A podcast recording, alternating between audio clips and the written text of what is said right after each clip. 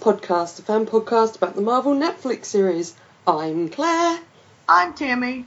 um, and we have no Will. What, Tammy, Tammy, where's Will? What what could he be doing right now, right at this very second? That's more important than He's- recording. He's doing something that you and I wish we were doing as well. He's just taking Yeah. pictures and hanging out with David Tennant. Oh, I'm so I'm so jealous. Like he's just hanging out with Kilgrave. I mean, yeah. like I'd like to say he's doing it on behalf of Defenders podcast, like he's going undercover, but no, he's just hanging out with David Tennant in his everyday life. Ugh. So we thought, who have we got that is as awesome as Will? I mean, it was hard because Will's pretty awesome, but then we realised we could bring on the equally awesome Nutty as our guest. Woo! nice. Uh, y'all, I'm gonna talk really low so that you don't miss Will too much. Will. Did that work? Yeah, Uh, it was My like he good was Will here in the room. impression. like he was right here with us. yeah. now all you have to do is shave your head. Well, I, I, I I've ha- have done it. The underside is shaved. Does that count? Sure, yeah, absolutely. uh, yeah, we're back for Iron Fist. Thanks for coming on, Nutty. Thank you for having me. This is fun being on uh, the inaugural episode. The inaugural Iron Fist. Yes. Uh, Had yeah. to had to watch them fast. Oh yeah, I watched them on uh, Friday, as I always do, like two days ago. Oh, it made such a difference there being ten episodes instead of thirteen. I was like, oh, I have time to kill. like usually, I get up, I watch the episodes, I go to bed. but I actually uh, had a few hours left uh, this time, and we'll get into Oh, more, I guess, nice. later, like whether we think ten episodes is better than thirteen. But I, I'm gonna say I think so. Do Well, this in I- future, please, show. I I, I have seen um, positive reactions for the whole series. I stopped at two, but Mhm. I've seen a lot of positive reactions, so that makes me really happy. Uh, when when I was talking to Tech about it, I said I'm going to watch the first two episodes without you. You can decide if you want to watch the rest with me or not. I'll give you an idea of how they taste. Uh, but, but it can't be any worse, right? It's true. Although we didn't hate season no, one, I, I didn't hate it either. but Yeah. like there was a lot of stuff. I mean, maybe it's because we're not that familiar with the character. Like I know there was a lot of stuff that frustrated fans of Iron Fist, like all the boardroom stuff and everything. And I can imagine like if it was a character that I really cared about, like Daredevil, and there was a lot of stuff that you know just wasn't great, I would be kind of upset as well. I But I mean, you I know, we had Ward and Kyle, and you know, Colleen. I think there were two big problems with the first season. Number one, they put way too many episodes. Number two, pacing. And number three, they didn't use their regular crew and they got the the B or the C team for everything. Yeah, Scott Scott. Buck. Yeah. Um, I, I'm I'm going to blame Scott Buck a bit only because his track Yeah. record, Dexter, Iron Fist, Yep. Inhumans. I'm like, something going on here, dude. I blame Scott Buck because he has this idea of trying to put family into his shows and twisting it, not understanding what family means. But oh, really? Yeah, yeah. The, the some of the things that he brought into Dexter, and I was just like, oh no, just oh.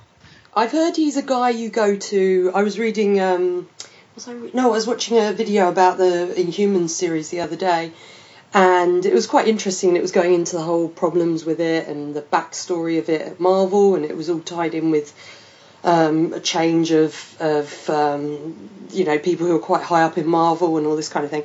And um, it basically said in it that in the, apparently Scott Buck is known as someone who you get on board if you want something to be done cheap and fast.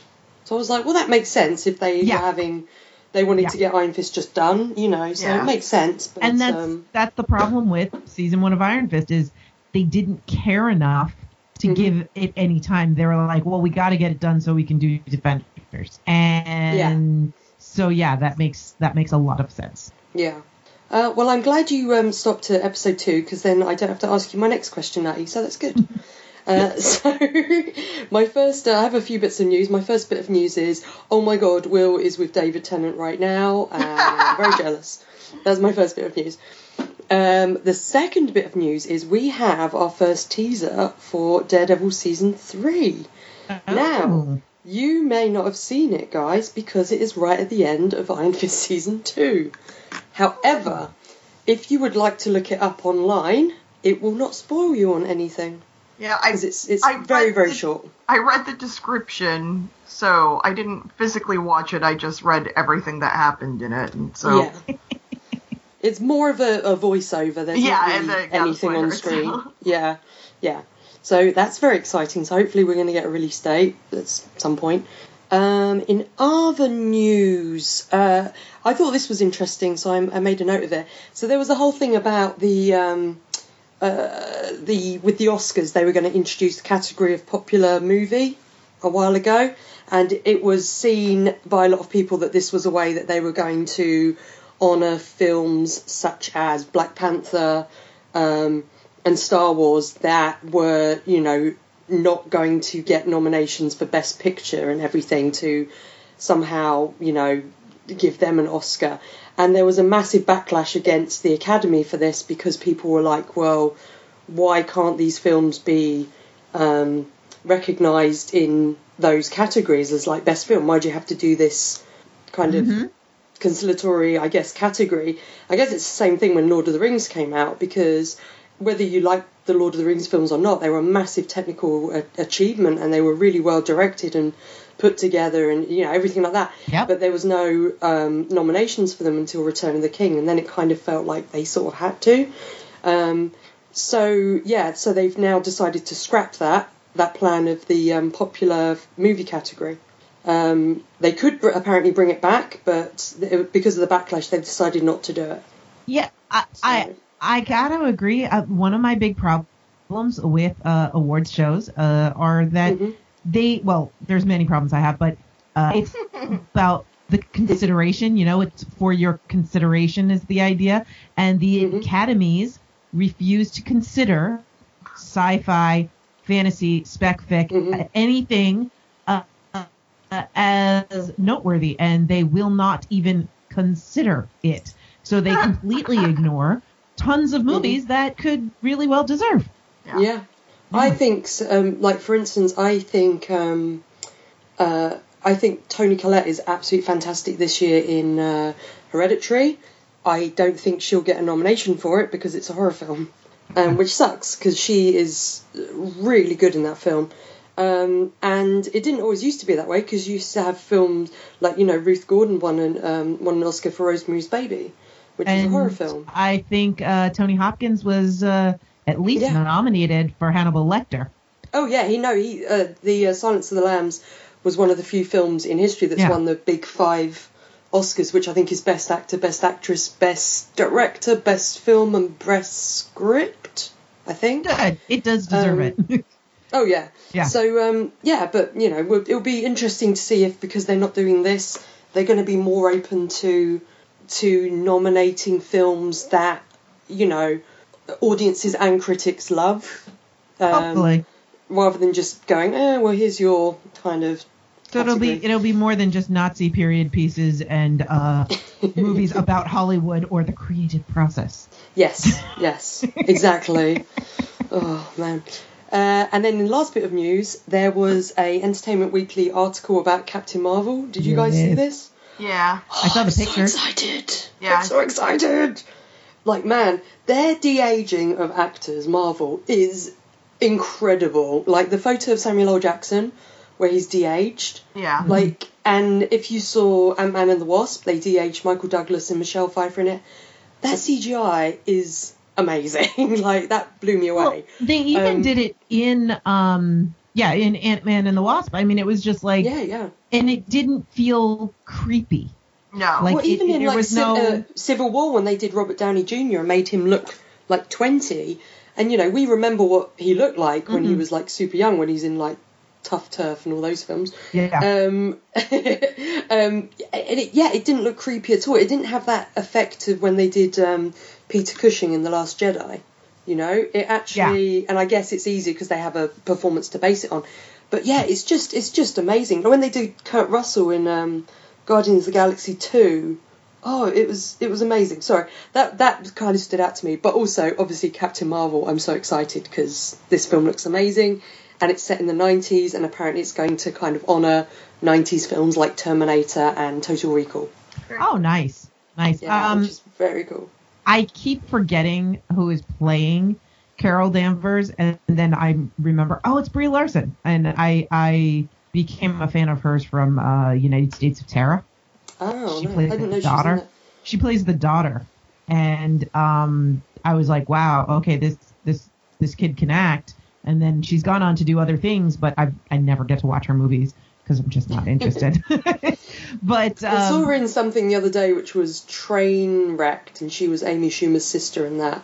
Oh. Um, Oh, And she was okay, but she didn't have a big role. I'm not going to lie, I mainly watched that film because Bill Hader was in it. I'm not a big Amy Schumer fan. Tammy knows about Bill Hader. Yeah. Tammy, I've told about a certain dream I had recently. Um, actually, if you listen to the last Calavici Fascicast, that dream is still in the podcast. Is it? Oh, nice. Thank you. It was recorded and I edited. Yep. I edited Well, in. Thanks, Tammy. I No mean, you can listen to that and find out that I will never be able to marry Bill Hader because um, basically I found out in my dream I can never marry Bill Hader because I have nothing to wear to the Emmys. This is what my dream revealed to me. so if he ever asks, I'm going to say, no, I'm sorry. I haven't got anything to wear to the Emmys. problem solved. Problem solved. Exactly. Your jewel It's not gonna costume. be. I could wear my jewel costume. if I could still fit into it. anyway, in the last bit of sort of news, guys, I have an exciting thing for you. she says, not at all sarcastically. Oh boy. I was on Den of Geek earlier looking for um, Easter eggs, and I found a page called Marvel Netflix Quiz. How well do you know Luke Cage, Jessica Jones, Daredevil, and Iron Fist? Oh boy. I Oh thought- god. As we're going into Iron Fist, I thought I'm going to test uh, two of our our loyal listeners because before you were um, a, a co-host, Tammy, you were a listener. that's true. Nutty has been with us since the start. I'm not going to lie, I did this quiz earlier. I got 100%. Oh boy. Well, I would hope so, Claire. so it's gonna be it's gonna be a bit speedy, guys, and it's multiple choice. That's a bit easier. Okay, are you ready? So whoever knows the answer, just shout it out, and you can be a team together. Yeah, sounds okay. good. Okay. All right. Okay. Question. Okay. Question one. What was the name of Matt Murdock's boxer father? Number one, Mac Murdock. Jack Number two, Jack Yeah. Murdock. Yeah, just Fighting go- Jack Number three. Okay. Correct. ding ding ding ding ding. I don't have my bell anymore. I wish I did because then I could do the dings. Okay, question two. Which company name was on the truck that spilled chemicals on Matt, giving him his powers? Uh, number one, Rand Oil and Chemicals. Number two, Stark Industries. Number three, Dow Chemical. Number four, Roxxon. Is it Roxxon? I I don't know. thought it was. no. No, is it No, Rand? Yeah, Roxxon. guys, no, Roxxon. you are is, incorrect. Uh, is in Cloak and Dagger. That's right. Oh, okay. Then it's Exactly. Rand. It was Yeah, Rand. that is Rand, Yes. Yep. Yep. Matt Murdock was trained to fight by which member of the Chaste?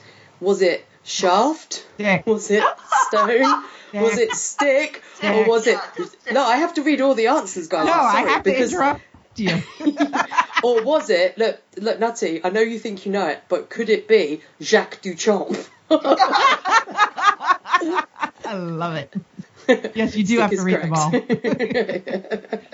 all. Question four. Who created Matt Murdock's costume? Turk Barrett, the Tinkerer, Melvin Potter, or Wilson Fisk? Oh, I Loves wish it were Wilson. I hate you, but uh, mm, here, here's a costume I made. I feel like red would really be your color.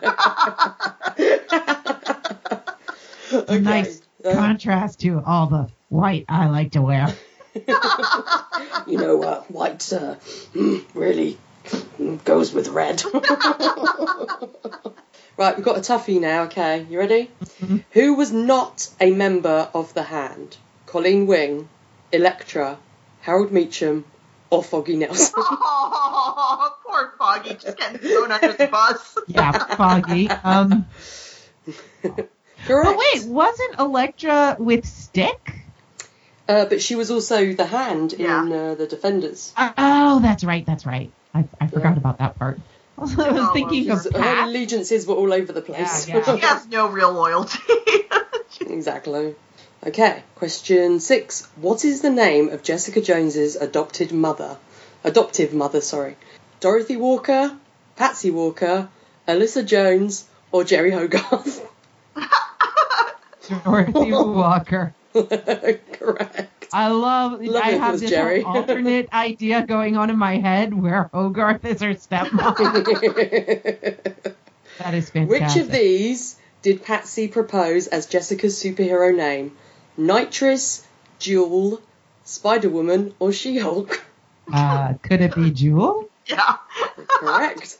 Would be weird if it was She Hulk. Jessica would be like, why? Why Yeah. is that a sh-. He, he, Okay. the green guy hasn't even shown up yet. exactly. Kilgrave told Jessica to deal with Reva Connors, leading to her death. But who was she the wife of? Matt Murdock, Curt Connors, Danny Rand, or Luke Cage? Luke Cage. yeah, well done. You guys are have been paying attention. I like it. Okay. Trish's boyfriend, Will Simpson, was a former soldier driven mad by strength enhancing drugs. Which comic book character was he playing? Was it Nuke? Was it the Punisher? Was it the Absorbing Man? Or was it US Agent? Which is the last name ever. Of that uh, new. Nuke? ding, ding, ding, ding, ding. Correct. Awesome. Uh, we're nearly halfway through, guys. Okay. Oh. Jessica got her powers after being treated by which shadowy company following her car, uh, from following her car accident? Was it Hammer Industries? Was it IGH? Was it Stark Solutions? Or was it OCP? You know, Omni Consumer Products from Robocop. IGH. yes. Oh, I was gonna say like I know I know the that last one. What is that? uh, Luke Cage spent time in which MCU prison? Was it the Vault? Was it the Raft? Was it Seagate? Or was it Prison 42? Seagate, Seagate. Where like Correct. the hottest romance happened. I'm not talking Yeah. about Luke Cage. Apparently, yeah. Right on Luke Cage's noses. nightclub. Exactly. What, what was the ship name for that? Oh, what was it? Command, com, Oh, Command uh, Shades? Command Shades. Command Shades. Command Shades, yes. Yeah. By the way, I am um, trying to convince uh, Tech to cosplay as Shades and, and Oh, to get him to uh, let me do the diagonal part in his head. Yes. To be Yeah. Tech would be an amazing Shades. Yeah. Yes, yes, he would. That and, would be- and all through watching Luke Cage, he's like, is he, is he stealing my style? That whole like black on black on black thing. I'm like, yeah, yeah, he is. So If what he's I, Shades, he has to just appear through the day, just like, and then he just has to appear in corners, and he also has to like say all his lines with a bit of a voice like this. maybe be a bit of a close whispered. talker, yeah. yeah, yeah. Uh, and Yeah. and if I can get him to be uh, Shades, uh, I want at the same convention for Jason Yeah. to be Luke. Yes. oh man, this would be amazing. February. That's when we're hoping. Oh, it's worth flying over just to Khan. take part in this. okay. Luke All right. Cage's nightclub owning antagonist was nicknamed Black Mamba, Cottonmouth, Sidewinder, or Death Adder. That's awesome. No, uh, hot mouth. yeah. Okay, we're over halfway through, guys. Well done. Oh. Okay, here's one for Tammy. Oh boy. The episode titles of Luke Cage's first season are all references to which hip hop act? Run DMC, Gang Starr, Run the Jewels, or the Fugees? I, I I, I don't like- think Tammy could get this. Yeah. And I don't think it's Gang Starr at all. Not at all. the Fugees, right? Yeah, that's it. We'll just go with that. Uh, I think you'll like this one. Which rapper appeared in the first season of Luke Cage performing an original song called Bulletproof Love? Was it Dr. Dre? Was it Method Man? Was it Killer Mike? Or Tammy? Was it Biggie Smalls? Yeah. Yeah. Oh, I thought. Oh my God! Really? They would be small.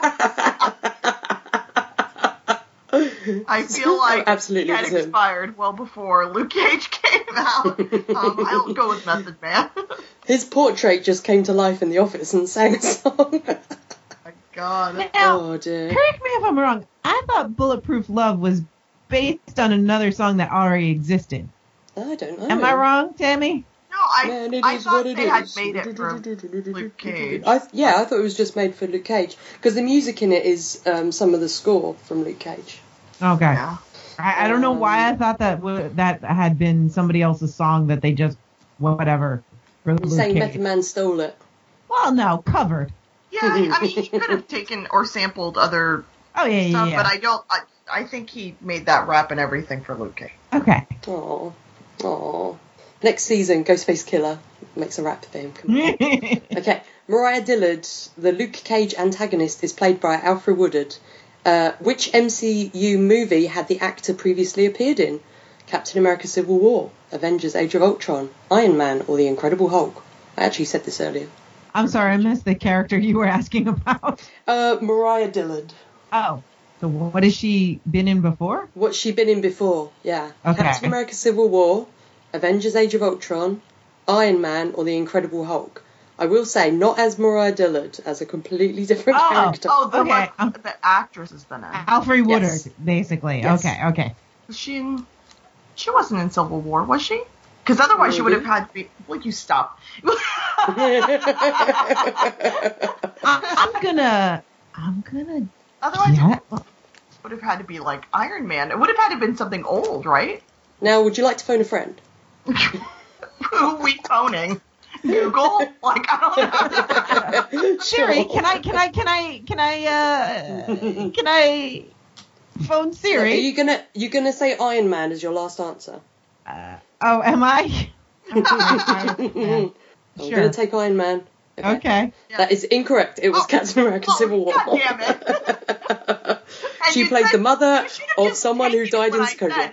Said. I think Civil War. You should have just said yes instead of maybe. That's bullshit, Claire. I say that we get that point, Nutty. All right, Yeah. I'm gonna give you that point. So, who, who did she play? She played the mother of who? She plays the mother of a person who was killed in Sokovia, and she guilt trips uh, Tony Stark at the start after his presentation. Wow. She has a go at him in a in a hallway.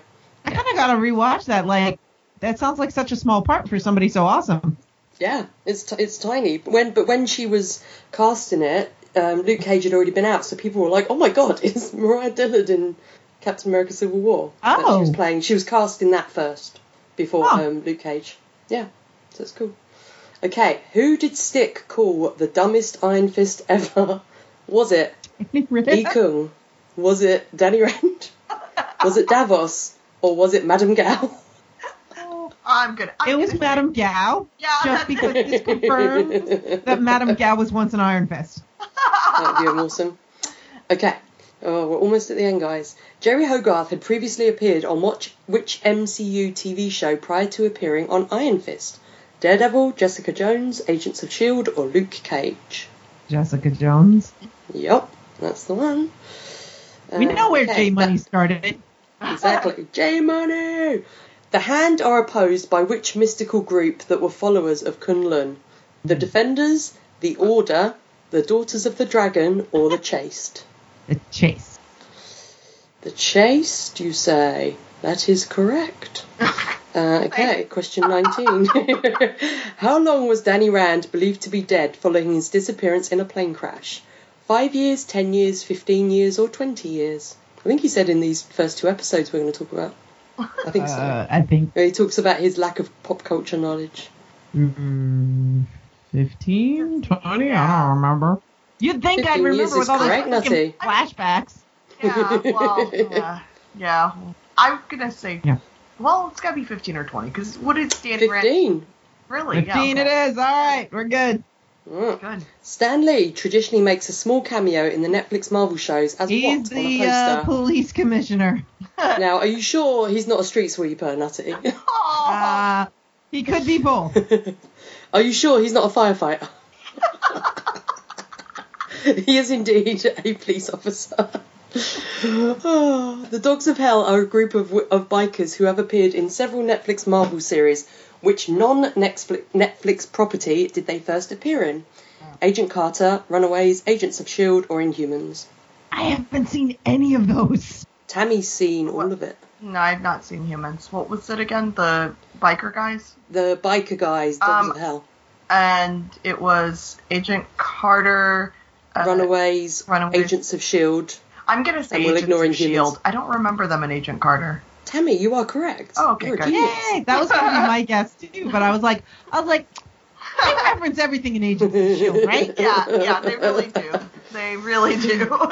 Agents of Shield is it's nothing but Easter eggs, right? Yeah. Pretty much, yeah. Okay, we're getting to the end. What's the name of Frank Castle's ally who provided weapons and intel for him in The Punisher? Is it Micro, Whistler, Rick Jones, or Shotgun? I'm sorry, I, I I know it's micro. What was the third one? Rick Jones. Just Rick Jones. Okay. I, I, thought I, said Rick James, and I was like, what? Yeah. Um, I, I like that they included Whistler in there. That's a nice Yeah. Blade reference. I know. or It Buffy. could be a Blade depending. reference or a Buffy reference. Yeah. Exactly. what was the name of Sigourney Weaver's character in The Defenders? Wendy Ross, Misty Knight, Elektra Natchios, or Alexander Reed? Alexandra Reed. Alexander. Can't say that. Correct. Right, two more to go, guys. You ready? Pressure's mounting. Okay. Which of these Netflix series did the character of Claire Temple not appear in? Good one. Was it? was it Daredevil season one and Daredevil season two? Was it Defenders and the Punisher season one? Was it Jessica Jones season two and the Punisher season one? Or was it Iron Fist season one and Jessica Jones season two? Jessica Jones season two, Punisher season one. Yes, that one. Well, you are correct. Right, last question. Ooh, I've just scrolled completely But past it. Turk has been in all of them, I think. Uh, I think apart from one. What, I can't remember. Okay, what is Foggy What? Nelson's real in the- first name? Is it? I love these names. I love two of these names. Is it George? Which just makes you laugh because of X Files. is it George? Is it Franklin? Is it Phileas? Or is it Fogwood? Oh, what? Oh. I wish it was Franklin. Fogwood. Yeah. Oh, I wish he was Fogwood. It's so cute. From Okay, now on, he shall be known as Fogwood Nelson. Guys, you get 23 out of 25. Nice. I think that means that you are a pair of Marvel heads. Oh, what was the second one we missed? Uh, I can't remember. I know we got the, the truck name wrong, but Yeah. oh no, actually, you got 24 out of 25 because I, because Tammy did guess the Civil War one correctly first. So you got 24 out of 25. oh, that was it. See, Nice. Nice. You pair of Fogwoods. okay, anyway, we should talk about this week's episodes. That was fun. So, we are going to talk about the first two episodes of Iron Fist Season 2. Episode 201 is The Fury of Iron Fist, written by uh, new showrunner M. Raven Metzner, directed by David Dobkin. And episode 2 is called The City's Not for Burning, uh, written by John Worley and directed by Rachel Talalay. Rachel Talalay, who directed Tank Girl and one of the Nightmare on Elm Street movies. now that Lots I would not mind Doctor them Who. bringing back. If we had like a more modern Tank Girl, I Oh, would be all in. As Yeah, much as I love. Lori Petty. Absolutely. Uh, so, uh, episode one while rival gangs battle for the soul of New York, Danny and Colleen cross paths with an old acquaintance. Joy embarks on a new adventure. Good for you, Joy. Oh joy! oh joy. And episode two is Danny and Colleen strike to broke a badly needed peace. Ward crashes his sister's auction, and Joy plays matchmaker with a twist. Really, that should say with a rapey twist. 'cause- Nice. Yeah. Oh. Yeah. Yeah. I So after watching the first season or the first two episodes with Ward and his sponsor and the second episode with Davos and that chick, I was like, is this season just gonna be every episode has like a really awkward rapey sex scene? Like it's just like or uncomfortable sex scene, like because I don't know if I could handle it.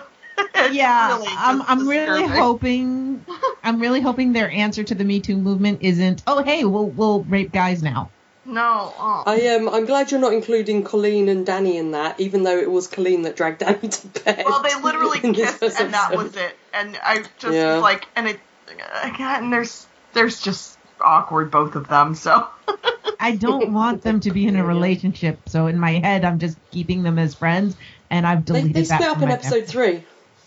Would They you? separate in, in episode three. Oh, good, so it's good. fine. That's all yeah, good. yeah, yeah. Spoilers. Uh, okay, so we start off episode one, and we'll talk about Danny first, obviously, because he's in most of the scenes. And we get this uh, the hijacking of the truck, um, where you get the own the uh, co-driver and the guards killed, and we see Danny's new costume of a green hoodie and a yellow balaclava or bandana or whatever it's called. Did you like his costume? Was it worth the wait? Is that a It rem- costume?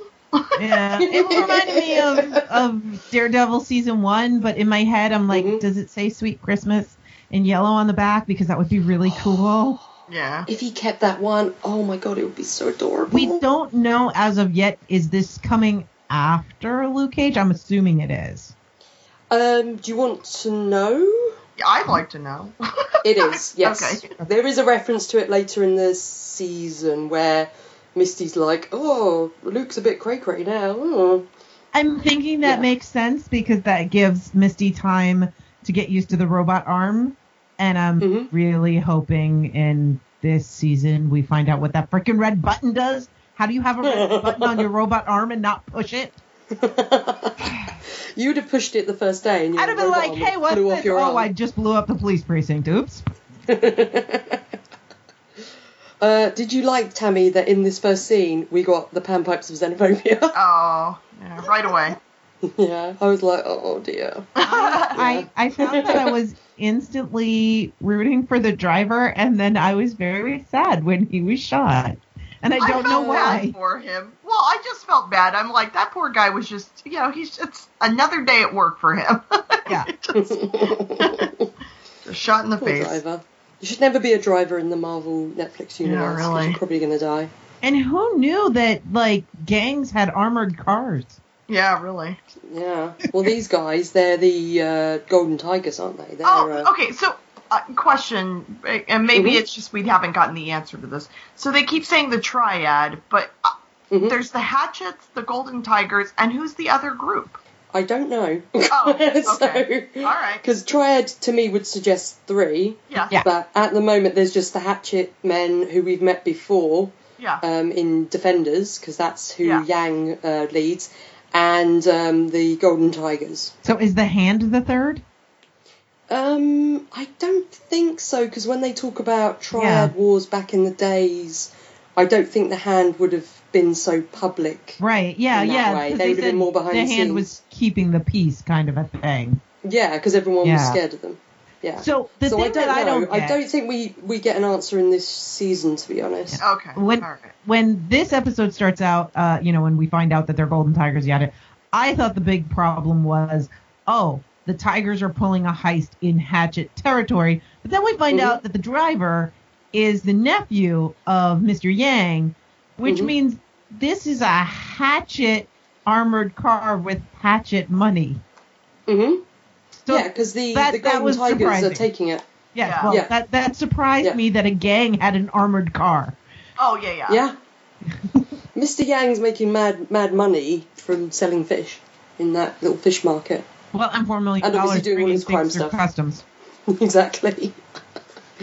Uh, I like in this fight scene. I mean, the fighting is a lot more fluid, which I really Yeah. like. It's really fast. It's fluid. It's it's really nice. Like it's a definite improvement on um, last season. I noticed as well, sort of going ahead in this season more. You do see uh, Finn Jones and um, Jessica Henwick's faces more when they're fighting, which I think just shows that they've um, really improved and they've like learnt more. You know, so they can show them doing a lot of the fighting rather than relying so much on the on the stunt people, um, which I think is is really cool. There was a few times where I was convinced it was a stunt person, and then you see it's not. It's one of the actors, which I like. My favourite bit in this scene is when Danny throws the knife away and it goes when it Oh makes a little god, cartoon noise. makes the noise. I was like?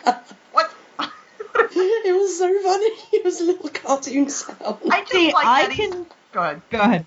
I was just gonna say, I just like that we actually see him using the Iron Fist, and we're not gonna deal with this whole impotence problem with him in the fist. Yes. Mm, I'm not saying anything. Oh, jeez. So I also like the way he used the Iron Fist. I like that it was Yeah. clever. It was I'm gonna stop Yeah. the truck by smashing the block. Um, hmm but uh, the little sound effects and stuff that to me is It's fine great. because I grew up watching kung fu movies. Yeah. You know, Yeah. And if you're gonna throw kung fu tropes into Iron Fist, I'm all good with that. That Yeah, that's great. if you're doing it intentionally, I'm okay. It has to be intentional. It was so funny. like I want, I, we need to get a Wilhelm scream at some point. oh please. You know? Yeah. It would be. Oh, I can't even remember if we do, but yeah, it would be great. And so, maybe some uh, bad so- dubbing. Oh, Or a little whoosh, oh, it'd be great. So Danny uh, gets home uh, after this, and he's brought garlic shrimp and mushu for that they uh, never Colleen. eat. Yeah, I was really I upset know. about that. I was like, give me some of that, please. Mm, do I Speaking of smell which, I- garlic shrimp? I'm gonna ignore it and go shtup you for some reason. No, eat the garlic shrimp first. Exactly. Yeah, but then you can't go stripping because you're going to have smelly garlic breath. No, I you love both garlic. eat the What you garlic. You're about? fine. Yeah. garlic is an aphrodisiac, Claire. By the way, speaking of cooking, I had to go and buy some miso paste um, the other day because I really wanted some to cook with, and I thought I'll just get a little pot of it. And there's a Japanese um, uh, store down the road um, that sells miso paste, and I thought oh, I'll go in there and get some.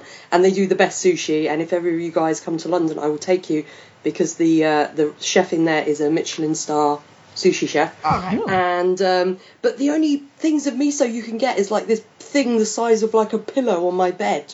So now I have like a lifetime supply of miso paste, and I don't know what to do with it. So I've been like researching lots of recipes to use There's, miso. yeah, in. lots of miso recipes. I'm going to be using it in everything, like mm, Yeah. miso tea, miso toothpaste, miso this. I have miso. um, in my freezer wasabi powder that I've had for like the last two years because I use so little.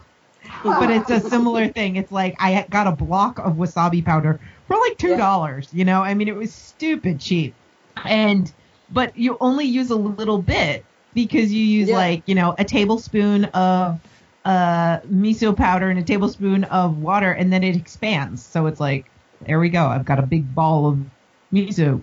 Uh, not you have miso. to open a restaurant, Wasabi. I don't want to open a restaurant. And it's not a wasabi anymore. restaurant. so uh, this is when we find out that because Danny has been away for 15 years, he has no uh, pop culture reference to certain things. So he's been going to an anime store to learn all about pop culture.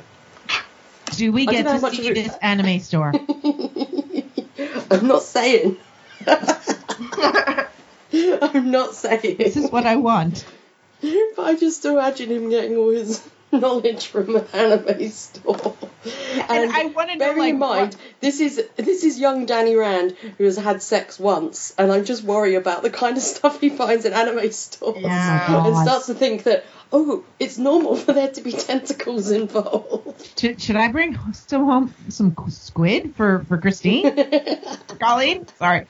Um, I want to know like who's in this anime store? Is it like smelly grungy otaku geeks or is it like the uh, kawaii uh, pretty lolly type girl? You know, like I I have all these questions.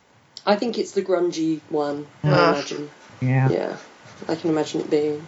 Um, so they both look at the news footage of the truck, and Danny immediately gets shirtless, um, so Colleen can bandage his arm, and uh, and then they go to bed and make whoopee, as I put in my notes. Okay, Pat Sajak. yeah, and um, it's the obligatory, you know, uh, lead character bandaging up their themselves or someone else bandaging them that we always get. Apart So Luke Cage. badly. What was the point of that? He didn't clean the wound. No.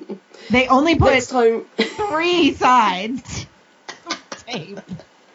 Yeah. Colleen cleaned it in the next scene with her tongue. Oh, stop. Not. So in the next scene, uh, Danny is chatting with his little pal Albert, who I love. I love I Albert. love Albert. He's adorable. I love him. I love how Danny is working that he's delivering furniture. steal. I love how open that he is that he's going to steal Colleen. Totally is. Yeah, And then he so just great. totally gets cock blocked by Danny. Yes. I love it. Danny's an idiot and doesn't realize he was flirting. Mm hmm Oh yeah, yeah. Danny is an idiot. Uh, and they talk about the um, the Golden Tigers versus the Hatchet Men and a possible triad war. And Albert almost joined the Hatchets when he was 12 and he lost a friend to it. And I was like, oh, Albert, Yep. it's okay, buddy. And I felt really bad because he's adorable. Yes. Uh, yeah. yes. Uh, Uh, he, he then- better make it through. That's all I'm saying. well, he'll, you know, he might be the Oscar of this show. That he survives till the end, even though we think he's going to die every week. Remember Oscar, anyone? Yep. Oh, I remember. Which one's Oscar? Yeah.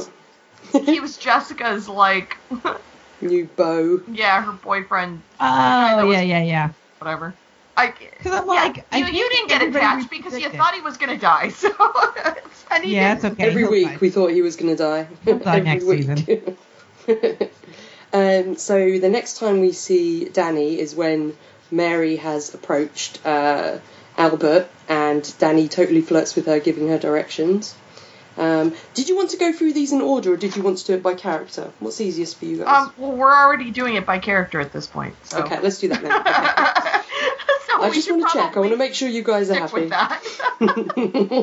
Fair enough. Whatever. then the the greatest thing happens when we, next time we see Danny. My favourite thing. I was hooping. I was hollering. I was watching this with Rebecca, one of our listeners. I was so excited because we get the return of the hot mess known as Ward, who Oh. I love. I love Ward so much.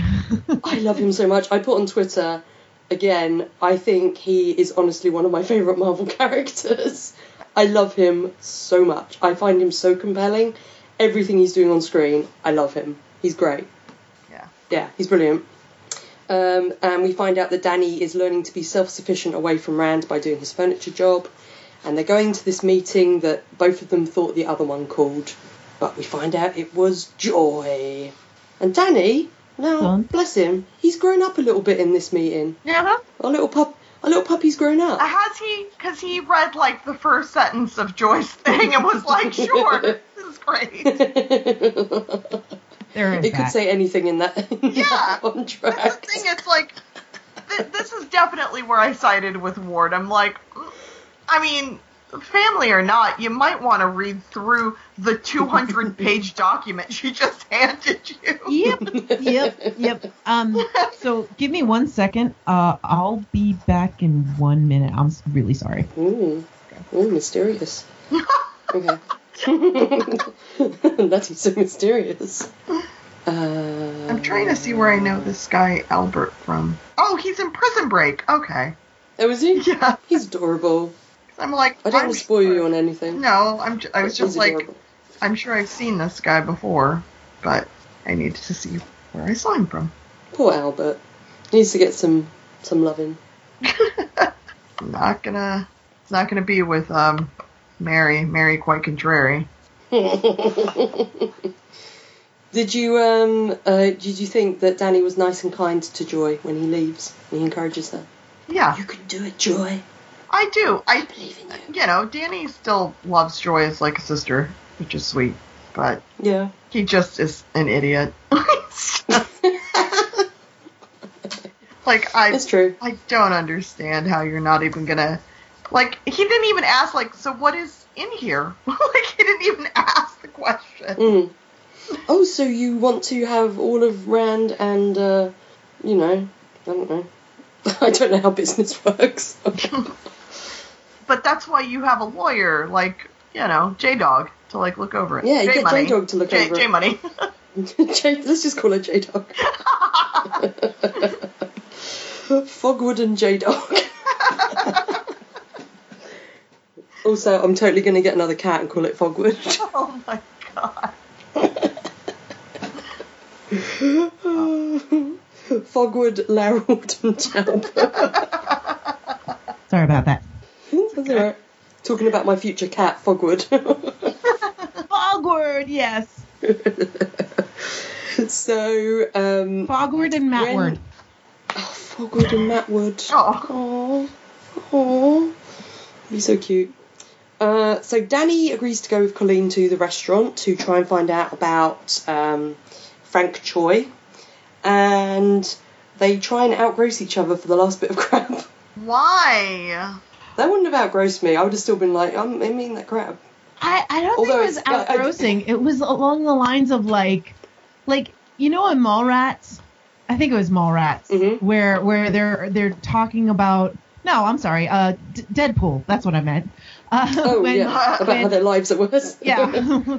when they're trying to say that their lives are worse than each other, but they're lying. Well, Colleen and Danny actually have real things to base it on. So I'm thinking at this point in their in their relationship, they're like, yeah, we can joke about this, and they're using their personal tragedy as like fodder because, you know, after a while when when you when you have things that are sad or harsh in your life, uh, if you mention it to most people, they're like, "Oh my god, that's so horrible! I'm so sorry." But at least with Danny and Colleen, like they can relate to each other and they can make jokes about it. And I think this is just showing us a little game that they play. Yeah. Oh yeah, yeah. I had to. Uh, That you know, would be cool the if they kept playing this. Yeah. Yeah. Yeah, I, I don't want to play ever. I just Well, no, because it means that you have this horrible life. The bit where she's talking about the spider's hairs, though, she's like yeah. in the back of the. Oh, that was horrible. Oh man, I was loving that. I was just like, oh, I can feel it in the back of my throat. Oh. she was committed to that last piece of crab. Oh yeah. She really was. Absolutely. As you would be. It looked really nice. So they talk about the hand being absent because this is what Danny believes is happening.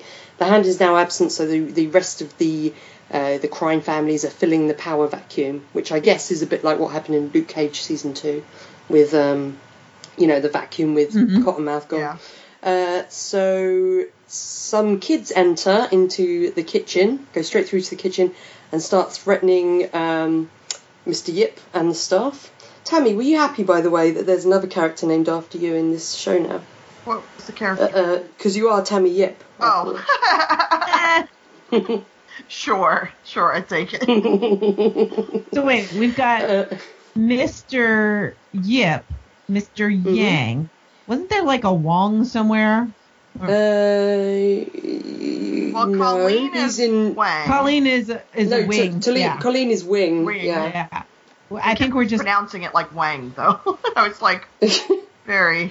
Wong is in Doctor Strange, Nutty. uh, He's there Doctor Strange's yeah. little mate. I, I just feel like they're hitting all of like the traditional Oh yeah. stereotypes of, of Asian names. Um, and I We've think had a that they, Murakami. Hmm? We've had a Murakami. Yeah, obviously. Oh, yeah. well, that's how I know. Yeah. but that, but it So seems like this is supposed to be very more. This is all Chinese names, whereas Murakami's Japanese. So there you go.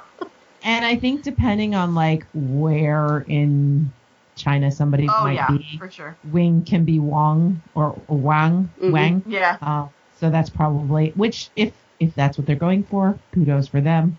We'll yeah. see. I doubt it, but sure. I can't think of them thinking that hard about it, but yeah. I'm, I'm shall trying to give them credit. uh, so while Colleen is dealing with them in the kitchen, Danny stays outside and is like, "Oh yeah, my girlfriend went to complain about the pork bowl. Uh, yeah, she's got a right temper." I was like, "Oh." And he's trying to be like all kind of calm and jokey, and he only loses his temper when a guy breaks a plate over his back, and then he summons the fist. And we're like, "No, Danny, no!" yeah, he's real quick to anger. Uh, Danny And we see later as well with with uh, Mr. Yang as well. He's very Yeah. quick to anger. Yeah. Um, so they get the information about Frank Choi and they leave and they bump into uh, a tiny grumpy person, which is Davos outside their apartment. Who Rebecca and I referred to all the way through the season as the tiny grump Okay, um, because he's tiny and grumpy. was he this tiny last season? Like I don't remember him being pocket sized. I think he was. Like He's I'm just sure tiny and the actor was. I just the way they shot him last season. Did we notice that he was tiny? I, I don't know. I was just I was I so know. taken aback. Maybe he, was. looked maybe he looked about the same height as Danny because Danny didn't wear shoes in season one. and now Danny is wearing shoes so he's taller. Some pretty big shoes, Danny. Because like at big one point, Davos comes up to like Joy's shoulder or something. I mean, it was just like, Yeah. is he getting smaller? He's he's internalizing all that anger and it's shrinking. He's the incredible shrinking man. Um, oh, I I have no problems with short or small people. No. It just shocked me because I don't remember him being small. Yeah, I love Davos. He's great. I was just like, his suit though is like it's so tailored to him. It's great. Yes, yes. Yeah, he left Kunlun and discovered tailored suits. Yeah, like, really. Woo. he hates everything else about New York except New York tailored apart suits. tailored suits. exactly. so Danny goes to have this talk with Davos, and he says his focus is on protecting the city after destroying the Hand, because the Hand, destroying the Hand was the job of the Iron Fist, and now he's got to focus on protecting the city. Which, as we know, the last words Matt said to him before he supposedly died was "Protect my city." Yep. You know, you you fucked up your city, protect mine. So he's looking after New York. Um, he and Davos do not see eye to eye, and Danny only really sort of starts. He doesn't really start fighting Davos. Davos is looking for a fight, Yeah, for sure. um, and Danny's trying not to not to do a fight, but um, Davos is really sort of going for it. Um, and it's only I think when Davos calls Colleen a hand whore Yeah. that Danny loses it, and he beats Davos, and he beats him again. Yeah. And Danny says that the fist gives him purpose. Mm, so what what happens if he doesn't have the fist, Tammy? Oh no.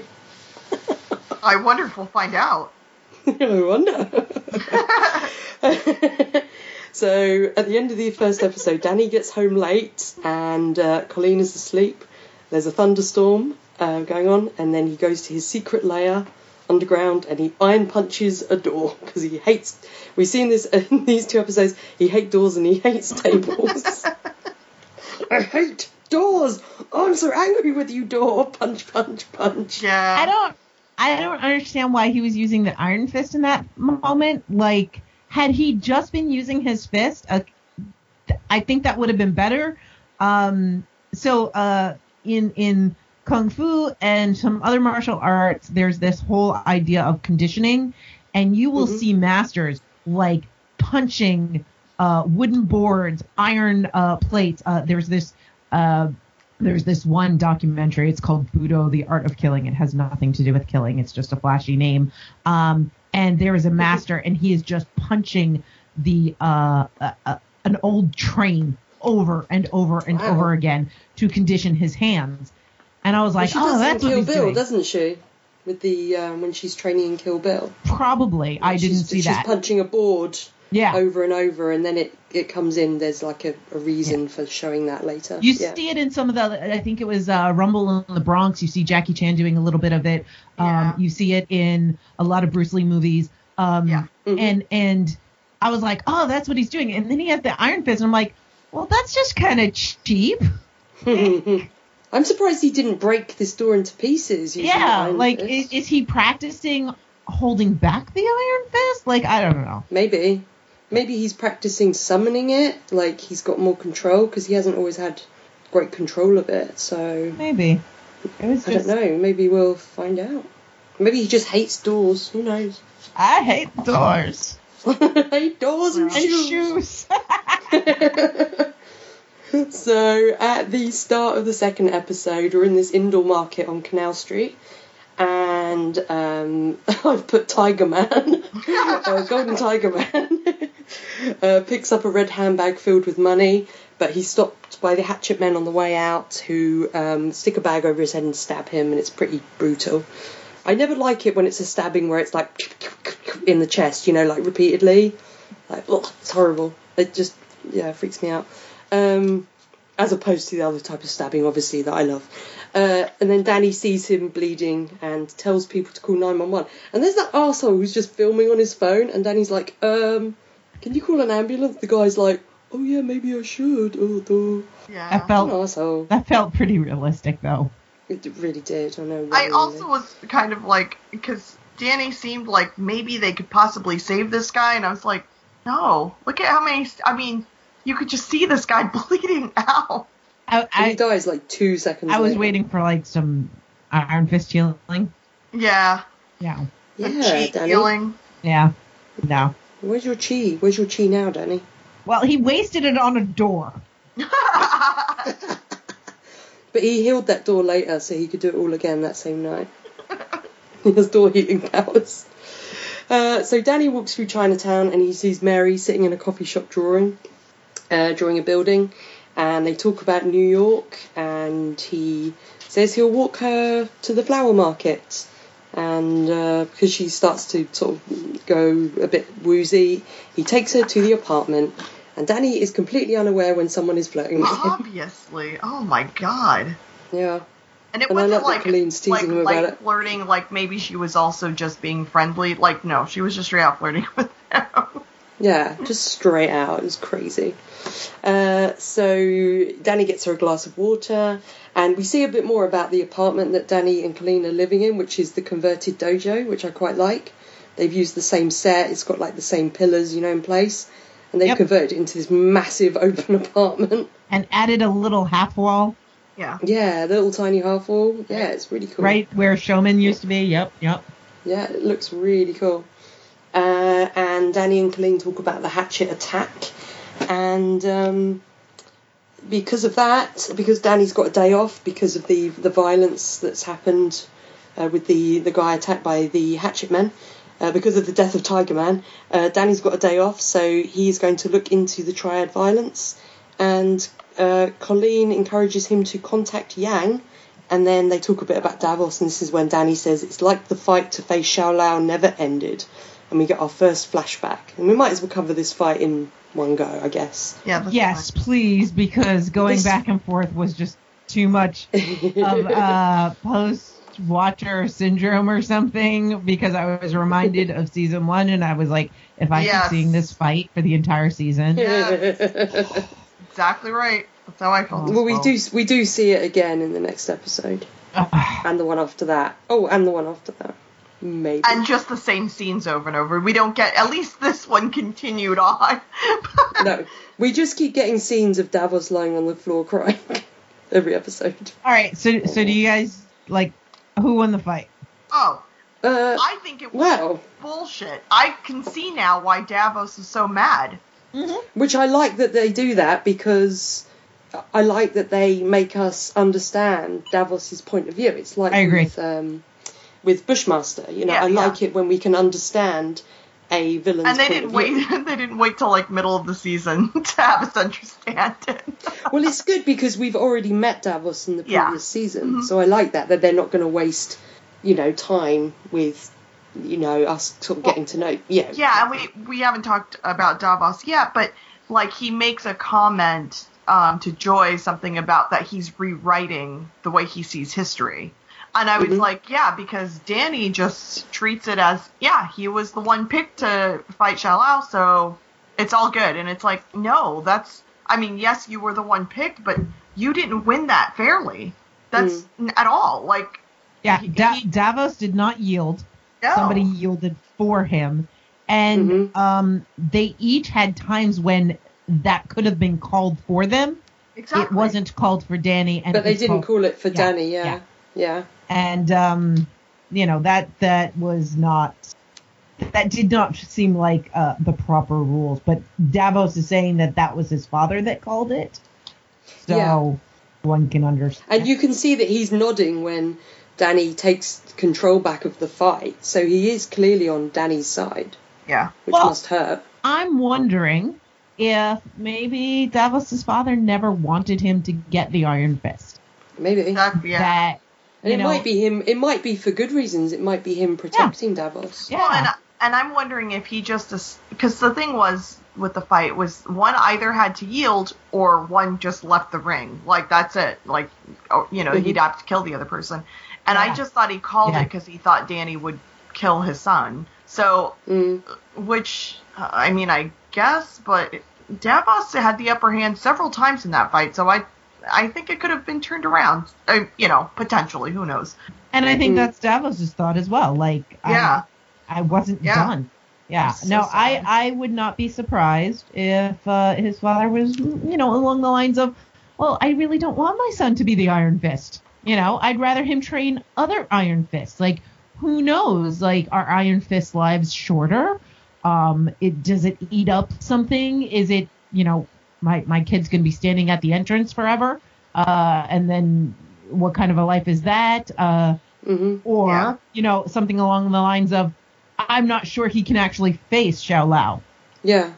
You know, And because you kind of get the feeling that at the end of the fight, like, does Danny immediately go off then to fight Shou-Lao? it seems that way. Which Yeah. It I- seems that I way, could which see, is you kind of know. crazy. Well, I can Yeah. see it. It's it's like you are going to meet Shou-Lao the Undying. You are broken. You've spent all of your energy.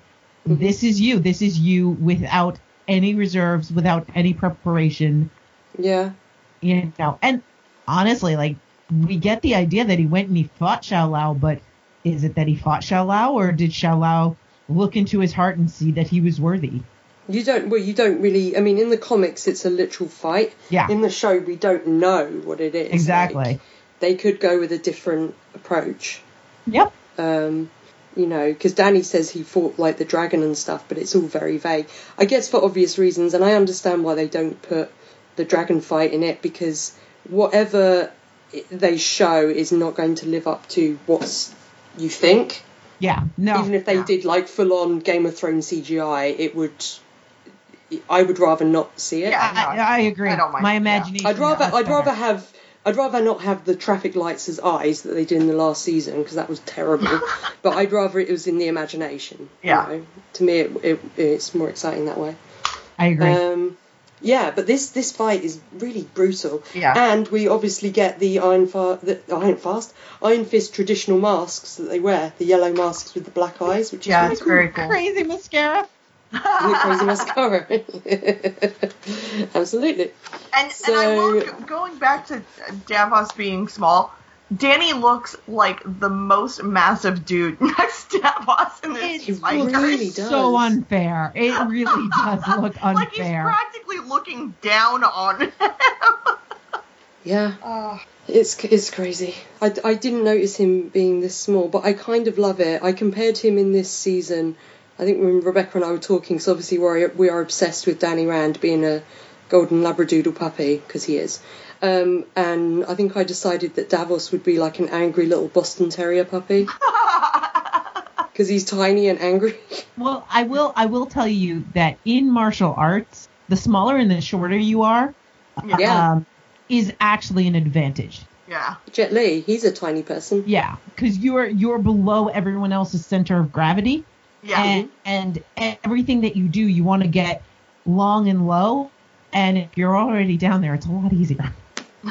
And there's a lot of moves good. that are hard to do on small people. There's Yeah, hope you- for you, yeah. Tammy. Yeah, so there's hope yet. Um, Jimmy, how tall are you? Uh, I I tell people I'm five one, but not I'm not quite there. Well, if it helps, you are the height of the founder of my martial art. Oh my god. Ooh, his sensei Nice. said to him, his sensei said to him, um, you might be too tall for Aikido.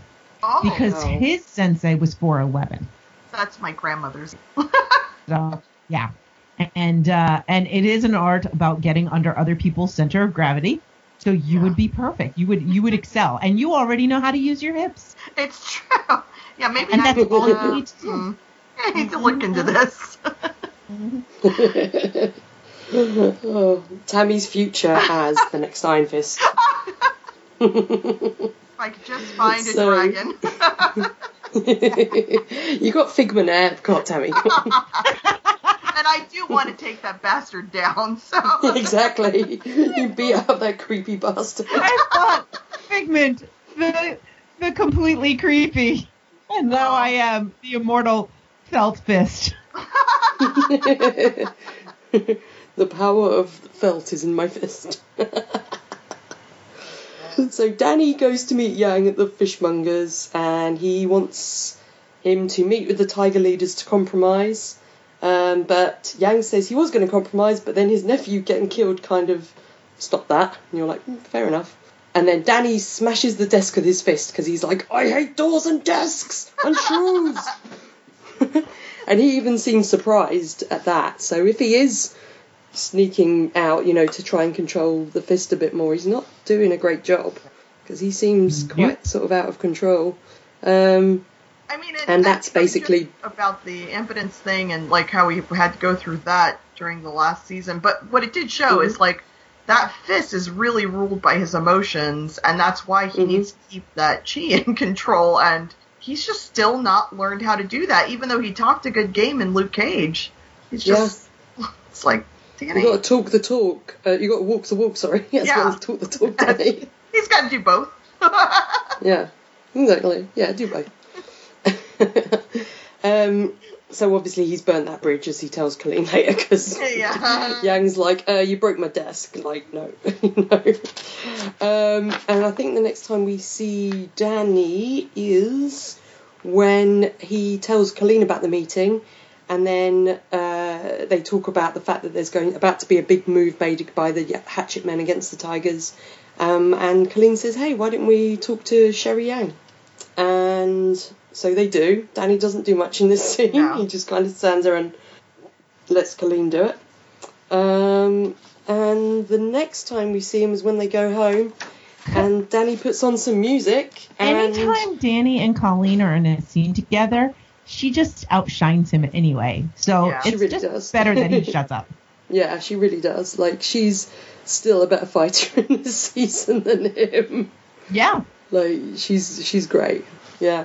Um, and Danny sits and zones out into flashback time, and um, that's when he manages to beat Davos, and he sat there so long that the record is now skipping. Um, and that's the last time we see Danny. Yeah, my note on that was, you know, the whole thing, like that kind of reveal that Davos never yielded. I was like, how does Danny not feel bad about this? How has he not felt bad about this at all? Like, I, hmm it's incredible to me that he doesn't think about this more often. It seems like he only has been thinking about this because Davos was there confronting I- him I- about it. hmm I think that is right, and I think that why has he never thought about this? Because as much as he likes to say, "I struggled and suffered in Kunlun," Yeah. he is white privilege personified. He it never occurred to him that Yeah. this wasn't a fair fight because he didn't realize, you know, like he wasn't able to step outside himself and say, "Oh yeah, that totally wasn't a fair fight," uh, because he's so used to everything coming his way. Uh, Mhm. And and the Yeah. one of the reasons why people get really upset about the idea of privilege is because they don't feel it and they think, well, if it's a privilege, I should be able to feel it. And what they don't understand is that's the whole point. It's the Yeah, absence exactly. of problem, you know, problems in a particular area. And just because you have privilege in one area doesn't mean that you're not going to have struggles elsewhere. But Yeah, of course. and I think that this shows it perfectly because he never even saw it from Davos's side. It was Mhm. no, I, I I did it because he didn't feel that it was unfair because no, not at all. he wasn't the one that was offended. And and that was just like, yeah, you may talk the big game and you might tell Luke Cage, "Oh no, I'm not white privilege personified," but you totally are because you just expected that you were going to win that. Yeah. And Well, and he also says he wants to be self-sufficient, and like, yeah, good on him for Of course. you know doing this job and stuff. But like, he and Colleen wouldn't have been able to afford to renovate the dojo into an apartment if he didn't She- have all the money. She wouldn't because the only she reason would they be able to like yeah exactly she wouldn't be able the only to reason they can renovate it is literally- because he owns it. yeah, She's no longer renting it. He bought the whole building. yeah and i So yeah, and i'm sorry she's got i mean i enjoy the, the job that they gave her this season which is working at that community center hmm but they wouldn't be able to like pay for anything with her working at a community center and him being what part-time doing some like warehouse work moving furniture. yeah moving furniture like no she's she's volunteering, so she's Yeah. not getting paid. yeah Um, he's moving and make just barely making ends meet. They can probably just afford food and um, uh, you know, like electricity and stuff. But even then, I'm sure they're struggling because it seems like they eat out a lot. Uh, and you know, she was ha- struggling with the rent when she had paying Yes. students. hmm So yeah, It, it, it, Yeah, it's definitely. like there's this there's this really great uh, skit from the Baron von sketch Baroness von sketch show, and it's like I can't believe it. You've got a house. I know it's so hard and they're so expensive, but like I had to call my parents while they were on vacation to ask them for the money. Like, what? And it really is like that kind of an idea where like some people they're like, oh yeah, no, I'm struggling. I'm I'm you know Danny's like I'm not living off Rand money. I'm just living in a building that I bought with Rand money. Yeah. With round money, yeah, Yeah. exactly. yeah, yeah, it's kind of I mean, and even in Luke kind of- Cage, he he lets him use that one Rand building, and it's like, eh, that's fine. You guys busted it up, eh, whatever. No, because he Exactly. busts up another building, and then he Danny just goes, "Oh, I just bought it." Yeah, so don't worry about it. But he's not living off. Nah. Yeah, Yeah, yeah, it's um, I Yeah. think I think Danny has come a long way, but Oh, there's really so has. much more to go. like it's funny because at the end of this season, um, while waiting to see the little Daredevil season three clip it, clip thing, my um, my Netflix kept skipping to the next episode, which is episode one, season one, and the first thing you see is Danny walking barefoot through the city with his gigantic beard, being like, "That's my building." And like I, I, it just kept going to that. It took about three or four tries until I could see the Daredevil thing, and I just kept. I was thinking, oh, our little puppy has come a long way. Oh. but yeah, he's still got m- more to go. uh, so let's talk about Colleen next. Alrighty. We talked a bit about her. So she's uh, volunteering at uh, Bayard, um, which I don't know if it's a real place because they keep talking about Bayard, Bayard, Bayard, and I was like, is that a real place? I haven't actually checked. Um, and she's helping people, this woman Diane, with citizenship. And when she's grabbing clothes from the charity drive for the little girl Lana, she finds this box with a disc on front of a crane which matches her katana. Did you guys immediately realise that was the thing from her katana? Because I didn't. No. I just thought, oh, that's pretty. I mean, obviously, I noticed there was like she had a connection of some sort with it or something. I really thought it was going to be some box and there was a bomb in it or something. I I was expecting like like uh some some powder that was going to explode or make everybody sick or, or- yeah. Yeah, like I thought. I thought it might be something to do with the hand. Yeah. like and it's kind of like like for a m- a minute I was like it's going to be something to do with the hand she's going to be oh no the hand's back and I was thinking please don't let the hand be back let us be done with those guys So uh, there's lots of Bayard community centers in like Iowa and New Hampshire, uh, but Oh, not okay. New York. Uh, and, but there is a New York Chinese community center. So oh you know, maybe it's in based in on- Marvel there is one in Yes. New York I guess. Um so yeah she finds this box and everything and then goes to hunt down where it's come from and finds out that uh, it came from a furniture store and the guy who runs the furniture store uh, has disappeared but he has a cousin uh, henry yip who has the restaurant called the silver lotus. And then this is the first time um, we see um, henry being threatened by these three kids for protection money one of whom so two of the kids are bb and rhino. I don't think we get the other one's name later. Uh, so she manages to scare them off. And most of her storyline to be honest is with these three kids isn't it? Yeah. because when she sees them later, uh, Well, well, when when Dan- Danny gets home first, Colleen's trying to find out info about um, about the box and everything, and this is when she shows Danny that it's the same crest as on her sword. And she talks about a memory of her mum. these kids Mhm. previously she'd be recruiting them. yeah. Yeah, She'd be getting them to come to her dojo and feeding them and recruiting them for the hand. Yeah. but she doesn't teach anymore, Nutty. She Mhm. can't. But I just I think it's it's interesting to see that you know where where she might have been before, and it really Mhm. you know fits into the whole other version of the hand. You know, the foot, a bunch of street gang kids. The foot's from Teenage Mutant Ninja Turtles. Yes, I know they were inspired by the hand. yeah. So you know, the Oh, other I'm just hand, think in this universe the turtles are there exactly. But I like that in her own way because, of course, she didn't realize when she was part of the hand that she was part of this evil organization. She thought it really was helping kids and helping, you know, Yeah. and helping families and things. And so I like that she's doing something with this community center and trying to help people in that way. Like that's just her Yeah. personality, and they've kept that for her Yeah. instead of just making her a totally different character. Because toward the end of season one of Iron Fist, I was like, I don't know who this person is anymore. She's like Yeah. not who we started off with, and so I feel like they've kind of gone back to who she was. yeah, Yeah. she was just I agree. reliant on. Um, it was all about her reacting to Danny Oh my and, god, it was yeah. and the men in her life like Bakuto, and it just yeah, it just wasn't. Yeah, it wasn't I good. also, and as much as I really don't like to say this because I don't like Danny and Colleen together, I do find things in their relationship so much better than other relationships. Oh, this time round. Yeah, because like Yeah, even so, he comes in, he starts talking, she's on the phone.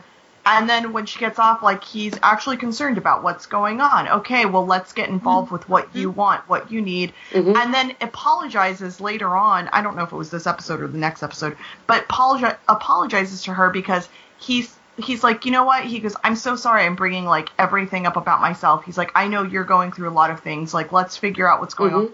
And I was like, wow, that's this Yeah. is different for Marvel. it's actually mature. Yeah, So yeah, I mean, and I, I, I still hope they break up, but but the relationship they're showing us, I, I like that. I, I was really afraid at first that they were going to clarify her and, Yeah. and make her Oh. nagging him. And it it wasn't her nagging him. It was more like, you know, you want to do this. Um, Yeah. be- be- moment where it can help somebody. Yeah, she's already. She's there. She's good to go. yeah, Yeah, yeah, absolutely. And I agree. I think that it's probably one of the really probably the healthiest romantic relationship we have seen so far. Definitely in these shows. Yeah, yeah, which we can argue that it was really inappropriate to begin with because he was just Yeah. a, kind of grown little up. puppy. and fle- Yeah. he was he was a little. puppy. That's yes. yeah, yeah, absolutely. Uh, so I like this memory of Colleen's that she has this memory from Hokkaido of her mother brushing her hair, and we find out a bit about Colleen, which was her mum was the only one who didn't push Colleen away. Yeah, um, which is kind of interesting because we don't know that much about Colleen, sort of backstory. Um, and uh, we actually, me and Rebecca googled Colleen's mum, and there's not really much about her in the comics, so uh, that's interesting. Um, when they're in the restaurant, or when she's in the restaurant later with Danny, um, she really kicks some butt in that kitchen oh yeah, with these kids. I, it, it's amazing. I love that. Like, and I love that Danny. Was I, I love nice. that Danny just lets her do it. Yeah, he's not Yeah. like, you know, trying to stop her or anything. He's just like, no, you've got this. You know, yeah, it's and great. he I, I love their relationship. that she's gonna. He trusts that she's gonna be able to take care of every. hmm You know, uh, in other shows, it would be. All right, uh, you're taking care of them. I'm gonna go in now that the fight broke out. I'm gonna go make sure you're okay. And it's like, no, no, no, Colleen, Yeah, she's got it. she's good. Yeah, yeah, it's And I great. love I love it. Yeah, it's it's really nice. It's uh, very different, like you said, to what we've seen before. Um, I like as well that we find out that she's aware that he's sneaking out at night. yep, she's totally aware of it. And I guess she's just like, well, that's what he has to do. Yep. So, yeah, you know, I'm just going to let him do it. Um, and then the next time we see her is when Danny brings Mary into the apartment. and Colleen is just amused and weirded out by her, I think. And again, I love her reaction. I love that there's not this tropey jealousy. Oh, yeah. It's just, oh, that's so cute. You don't even realize what's going on, do you, Danny? She's confident enough in herself that she's not insecure about it. Also, this chick Mary is super weird, so she's probably like, oh, yeah, I'm not worried about this chick. It's like, she is a. I think as well that, that Colleen, like one of the things I guess that Colleen and Danny have in common is they like to take in strays and help people. So Mhm. she's just kind of like, oh yeah, it's just another person, you know. They they don't see they don't seem to be get jealous of each other. Like Danny's not jealous, like oh she's spending this time setting up this thing with this guy Sam. You know, they Yeah. just seem to have like a good relationship. It's great. Yeah, which is you know how healthy relationships are. Yeah. You're allowed to have friends and and know people that are of the you know gender that you generally are attracted to, and it's fine. it's like you know no big deal because if you're happy, it shouldn't be a big deal. Yeah, absolutely. Wise words.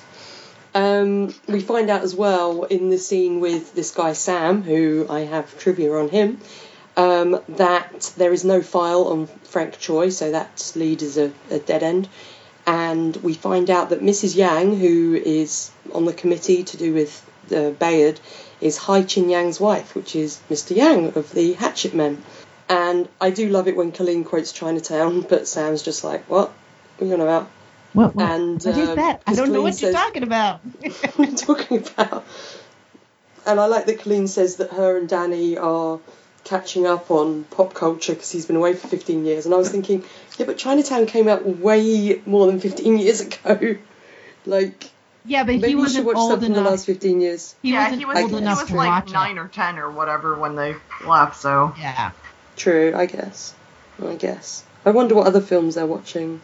Probably all the ones the writers want to reference. There's-.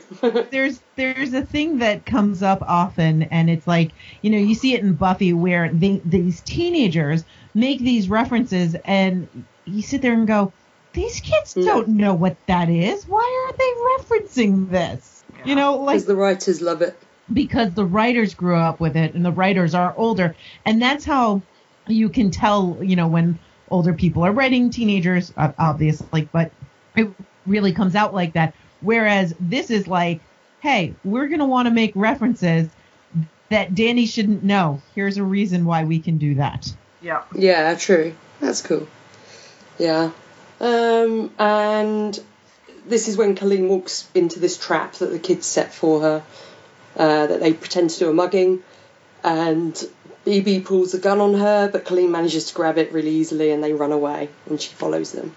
And so, is it that she knows they're in that building because she sees the electricity being siphoned off, or it's tagged or something outside? I- couldn't work it out. I think the tags make her realize, like, she knew which direction they went in. The tags make her realize, oh, they're like living close by. And then I think she saw the the electricity cord. These kids are dumb. They're not really hiding their tracks very well. Yeah, and like if they are really going up against like these gangs, like they're gonna get caught so quickly. And why did they lay a trap for somebody like an alleyway away from their home?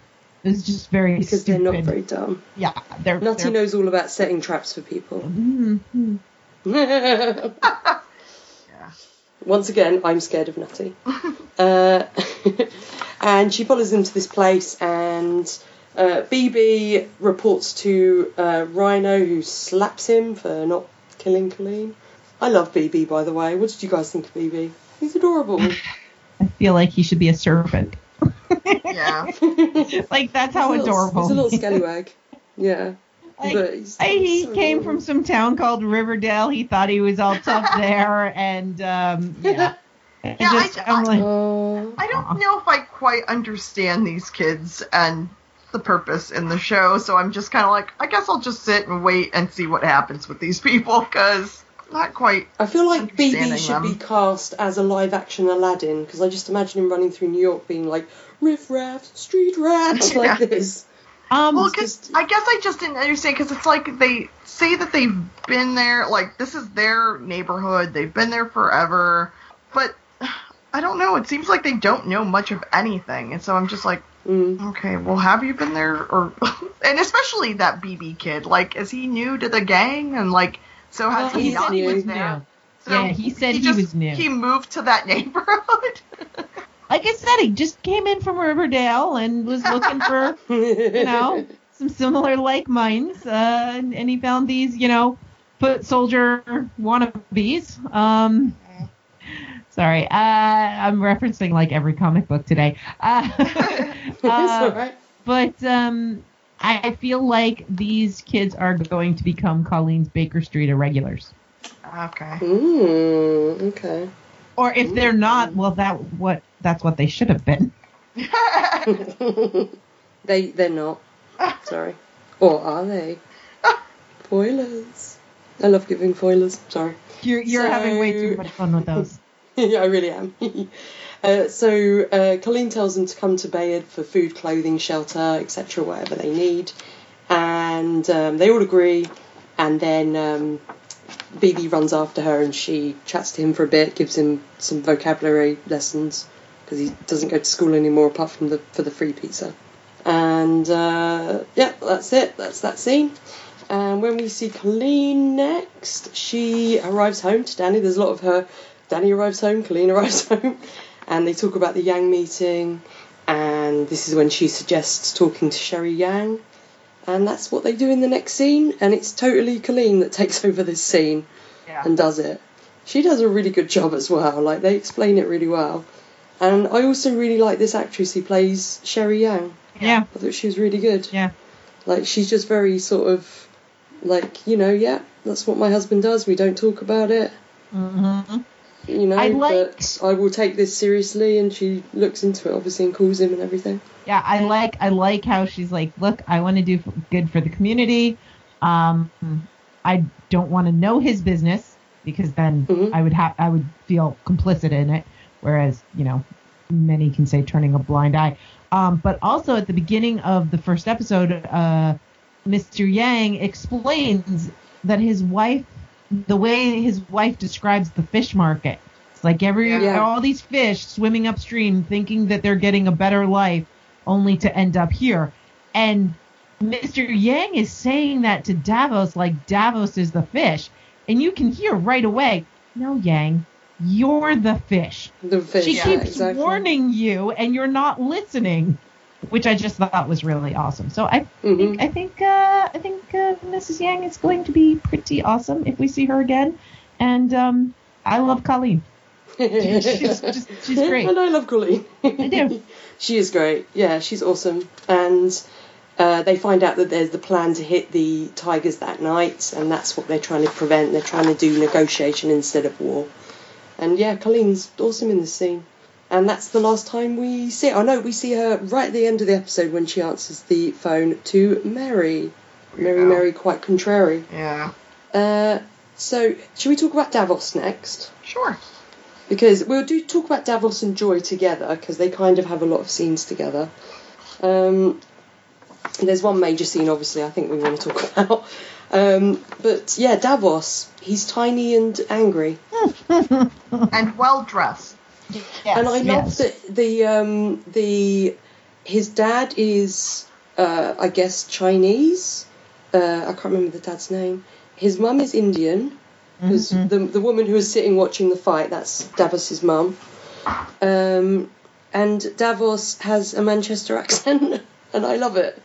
I love Why it every not? time he speaks, and he's like, "Danny, Danny, wanna be wanna be the the Iron Fist, Danny." and I love it. I'm just like, why why do you have a Manchester accent? I love it. I love that you kept your accent, Sacha Dhawan. But like, yeah, it's just very funny. I I keep like in my head thinking, oh, that's just how everyone in Kunlun speaks. So I don't think I then realized Danny that should have a, an accent. his mom there as well. I mean, I knew that it was his dad, but Mhm. I didn't realize that was his mom too. Like, no wonder they made like purposely made him yield. It's like both of his parents have to watch him die. Like, Yeah. jeez, fucking Louise. yeah, I thought I'd mention that's his mum. We find that out later, but it's not really a spoiler. So, Oh, that's, but no, yeah, that's, that's, his his mum. I I So I- suspected. I was like, so is that supposed to be his mom? Like, isn't that a little convenient? Ah, whatever. She's got a I just thought it was outfit on. like, well, the more I think about it, the stranger it is. It's like, why would you want to be there to? I don't know. I don't know. I don't I think found they it strange to. that they called um, Davos just Davos, and they called Daniel Daniel, Daniel Radcliffe. Rand's son. Yeah. Daniel Rand. Yeah, that's it. Like I thought that was strange. but Very I don't know. informal with Davos. Really? Davos? Oi, Davs. Um, so, um, I'm a bit worried that Davos tells Yang that as a child he used to go to the bottom of a ravine and Yes. break the bones of corpses. Yes. I was like, um, I think uh, the the podcast. Uh, my favourite murder. That would be some. I was like, he was a very signs dark there, red flags. Red flags. oh yes, I break the bones of corpses. Um, future serial Yeah, killer. we knew perhaps. Kunlun is horrible though. Yeah, we did. Like Yeah, I think his words were for for good measure. Like I think he it wasn't like it was purposely what he needed to do or just because he had to walk through the ravine. Like that's what he liked doing.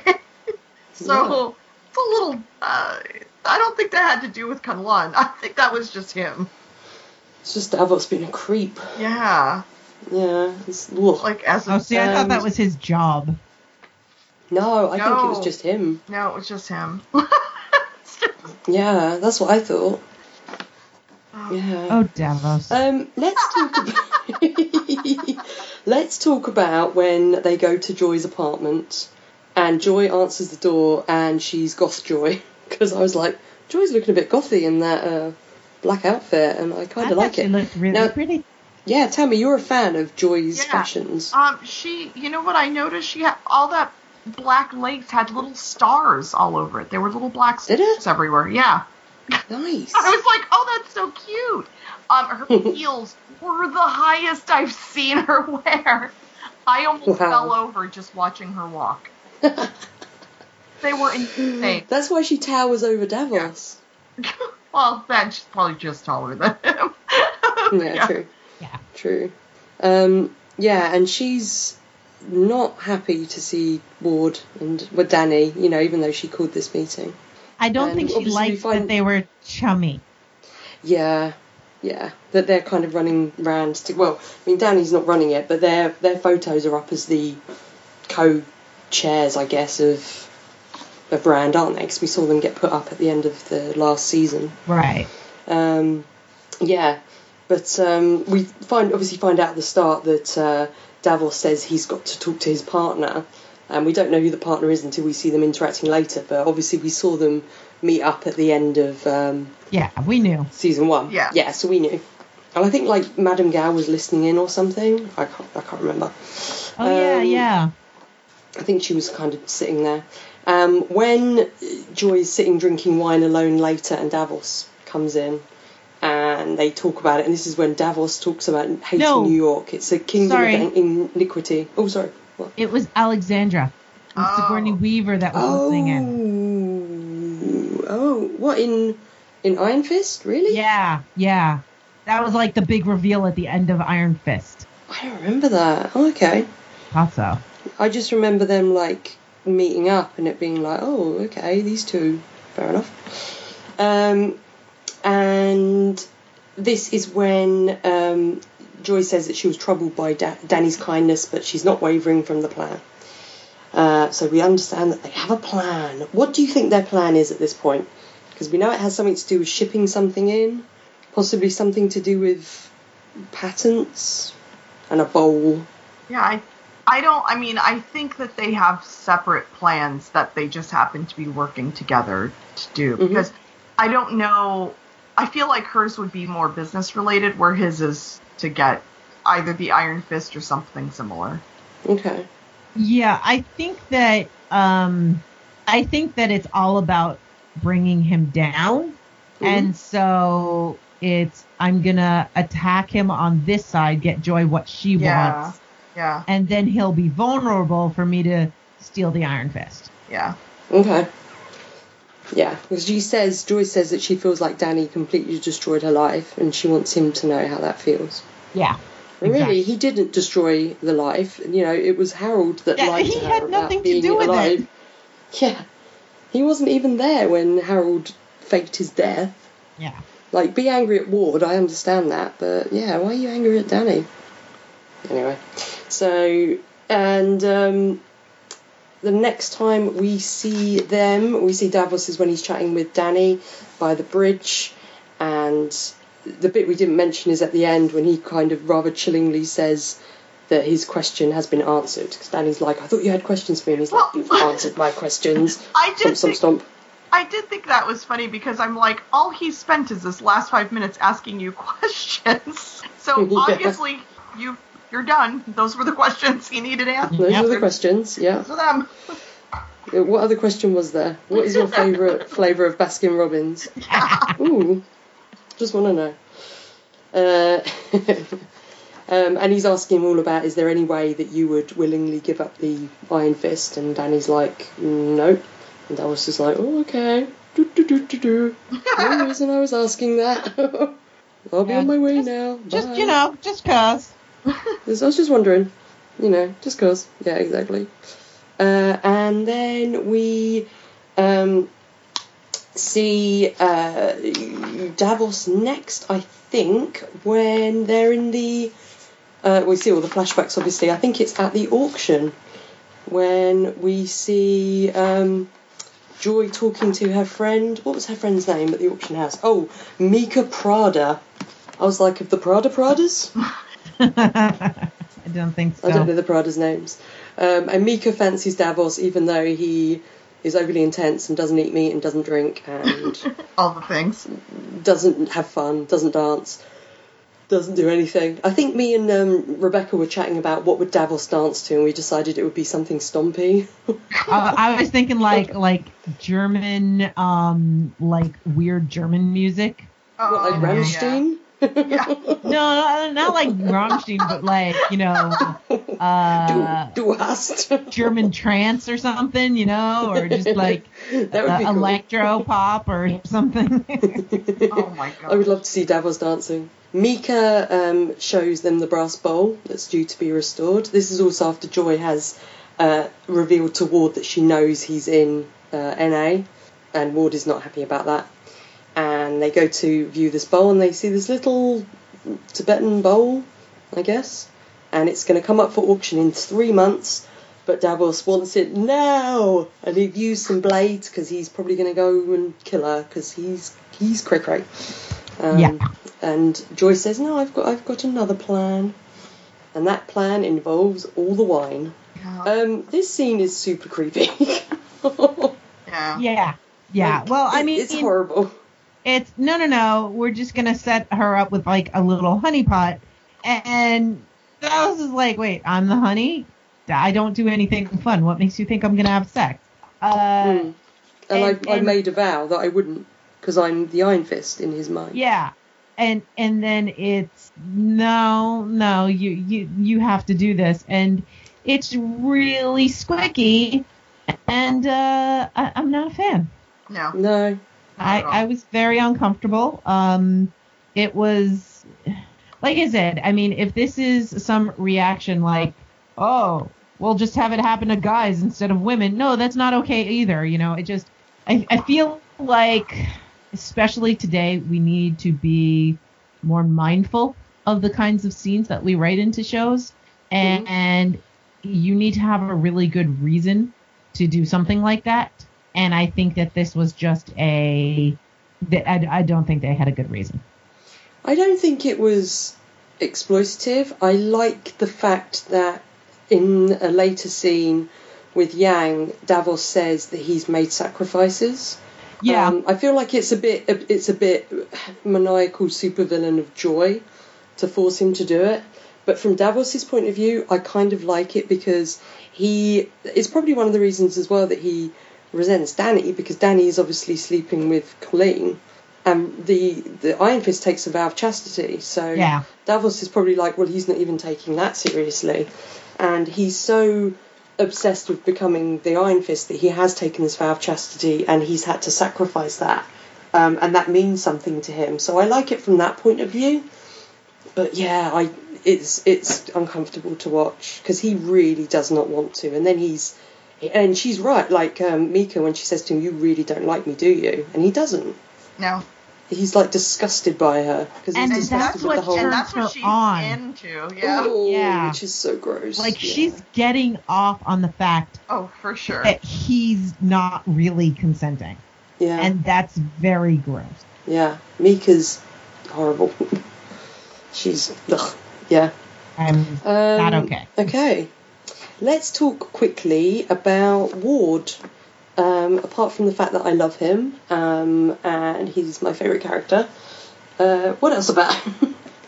the main scene we have with him on his own is well, we have the scene with him and his assistant Katie, but also we have this scene with him and his sponsor Bethany, who she says she's a bad sponsor, but he thinks she's the best sponsor ever because they're just making love in the supplies closet. Yeah.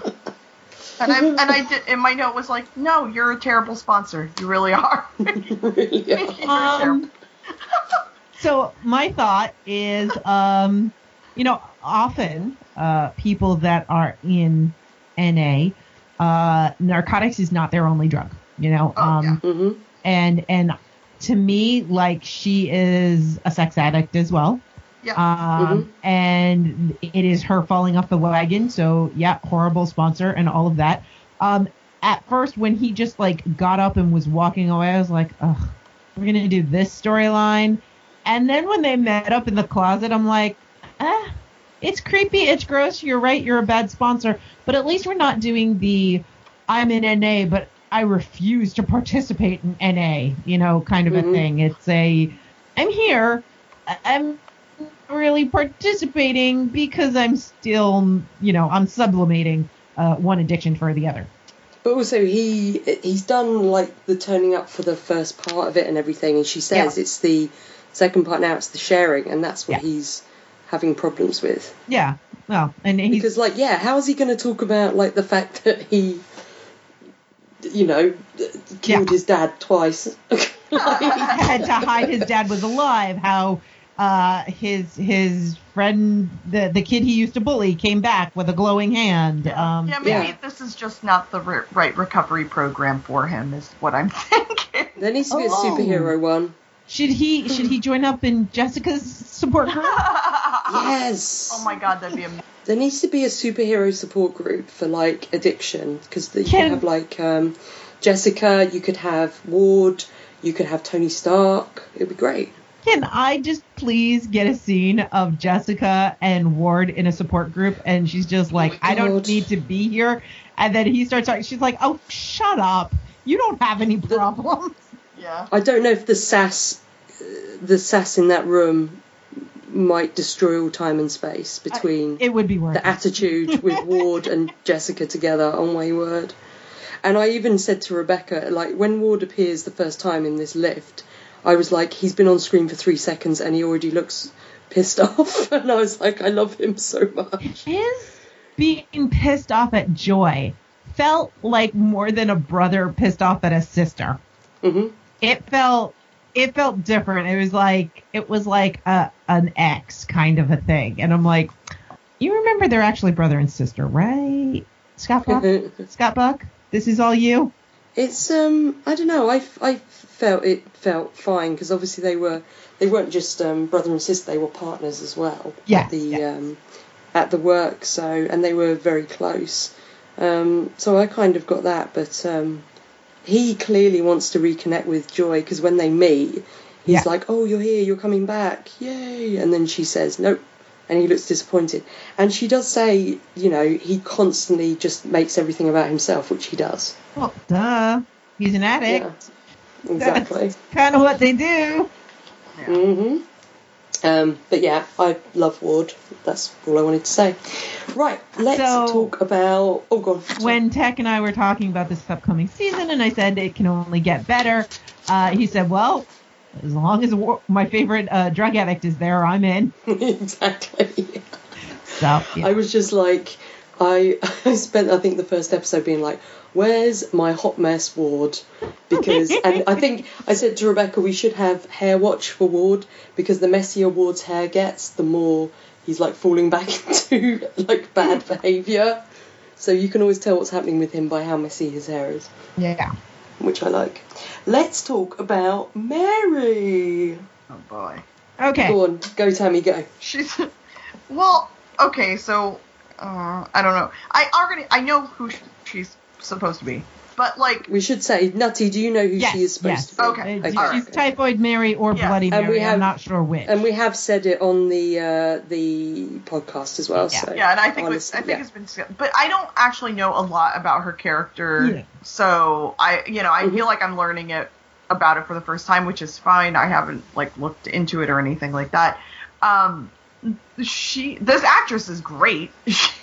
She is fantastic. When she first appeared, even though she had the red hair, though, I did have face blindness with her because I, I just get her and Trish mixed up their faces. But because she, I think, has got the red hair and she ties it up later, Yeah. I think I'm like, okay, I can tell them apart. That's good. I've got like face blindness, like you have, Nutty, with with white guys. These two actresses, they just, yeah, I just, like, I, I- was convinced for the longest time that it was um, Rachael Taylor and not Alice Eve that appeared in Black Mirror. I was like, oh yeah, Trish is in Black Mirror, and then I was like, oh no, it's not her, it's the other one. it's the other one.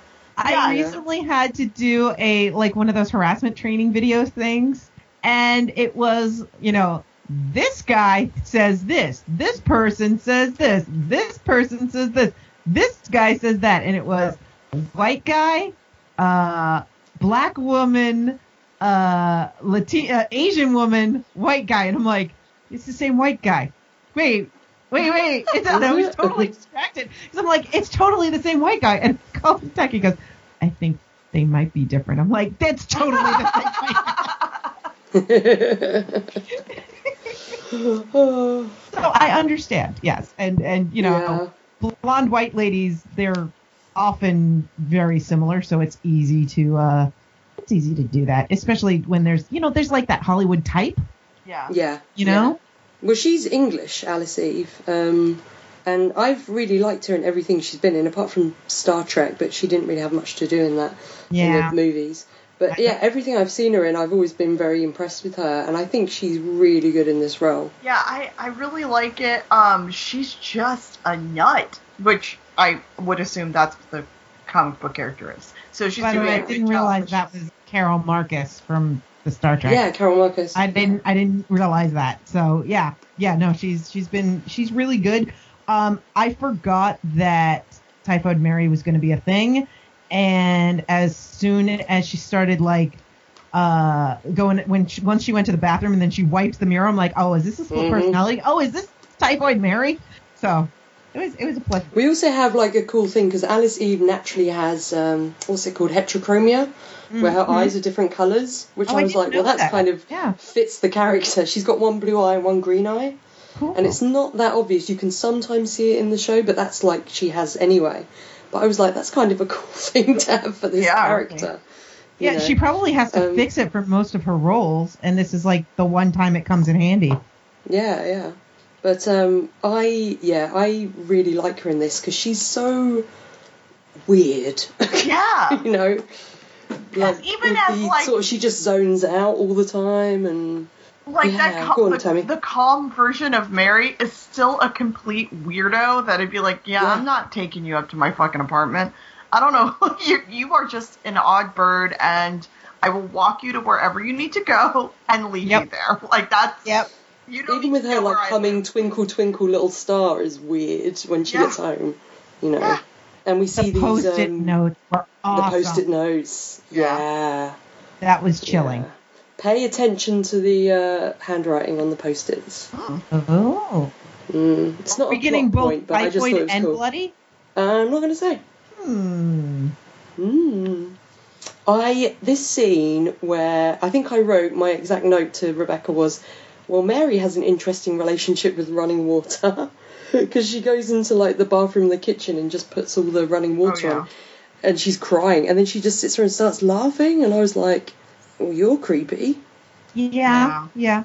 The um so the running water thing is Mhm. um it's actually a I, I don't again I, maybe I'm giving them credit where credit isn't due, but it is a coping mechanism for anxiety and um Mhm. uh, uh compulsive thoughts or perseverating thoughts. hmm uh, it, running water so to drown out your own thoughts to give yourself some white noise is it, it, it is a, a coping mechanism and it is a technique that some people use. So that could be why she goes to the bathroom and uses the shower or just the sink faucets and whatnot when she feels these episodes coming on. Um, I'm I'm keeping stum. you're you're keeping what? Stum. I don't Is know. that a What word? I don't know what you're saying. What's stum? I'm keeping quiet. I'm not saying Oh. anything. Oh, okay. Yeah. Your mum. You're keeping mum. I'm uh, keeping mum. Yeah. Both the word. Gotcha. yeah. Yeah. When No, I, she's I, um, I thought that was interesting. Again, I might be giving them credit where credit is not due, but uh, that's a that's a that's if if they did that on purpose, good for them. I like this whole thing with her being an artist because that is not in the comics. That's a new thing. No. But I kind of like that, and she and maybe I identified a bit too much when she's talking about I would draw for anyone who would pay me. I was like, yeah, I kind of feel the same. Uh, um, I know I that I that's charge.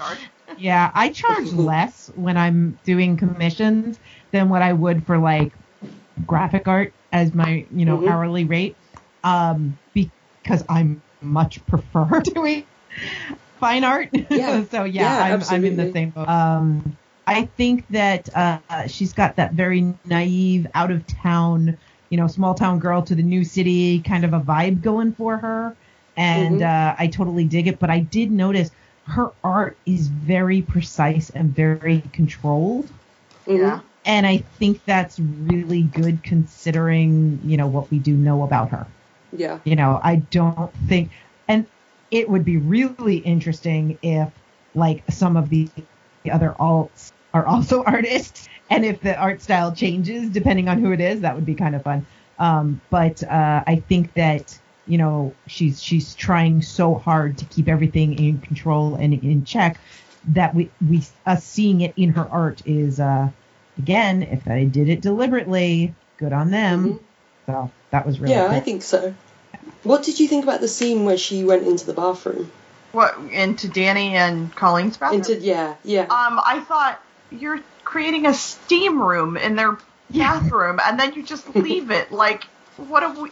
Like, can you imagine if they walked in after she left? They'd be like, "What the hell?" They're already thinking, what the hell? Yeah. Um, oh yeah. no, we definitely saw her switch personalities in there. You know, she Yeah. she switched to it. You know, going into the ponytail uh, was Yep. a big sign. A Uh, nice visual Yep. clue, yeah. yeah, and and her wiping only half of her face away. yeah. Yep. Which was a hint to her appearance in the comics where she has half white makeup down her face. Yeah. Yeah. That shot was beautiful where she wiped half of it away and we got that that kind of hint at the Typhoid Mary makeup. hmm hmm Because I love Typhoid Mary. She's a she's a she's a difficult character. There's some writing issues with her in the comics, but I really love her character. And I have cosplayed as two versions of her in the past. Oh, neat. I love her. I know her mostly because I was in a role playing group where I had a character that um, had split personality or, or DID, but only one of the alts knew about the DID, Ah. and that one was Okay. murderous and would clean up after the murder and try to spoil relationships for the for the main. And people are like, "Are you just doing Typhoid Mary?" I'm like, "Wait, what?" Ooh. I know it simply because I accidentally played it without meaning to. Oops. And That's then I was cool. fascinated. So I, I know of her. I just don't. I've never read her comics. Cool, cool. Well, I, I might have a well, I'll have more to say about her, I guess, in the next few weeks. Um, I think. Uh, okay. Any notes on any other bits you want to mention? So. I'm really happy that it's not just. It it seems like we're gonna have multifaceted uh, arcs going on. There's a definite Colleen arc. There's this Mary arc, and then there's the uh, Triad arc. Mhm. Oh, and and Davos and Joy arc. You know, I mean, like I think that starting it out with all of the arcs is probably going to do very well for this season. And a ward arc. Oh yeah, well, there's Sex that. in the cupboard arc. Ward is always his own arc. It really is. uh, okay. Would you guys like some Easter eggs? yes, please. you, I'm sure you are very hungry for Easter eggs. Okay, so I get these from Den of Geek website um, because half of these I don't know myself. so the title of the first episode is The Fury of Iron Fist, and that is taken right from the first appearance of Danny Rand in Marvel Premiere number 15.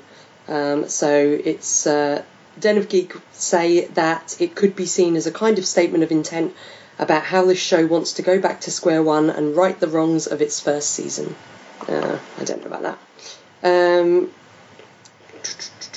let's have a look. Uh, what other ones? So most of these uh, this season is loosely based on stuff from Iron Fist number 14 and 15, and Marvel Team Up numbers 63 and 64 from 1977.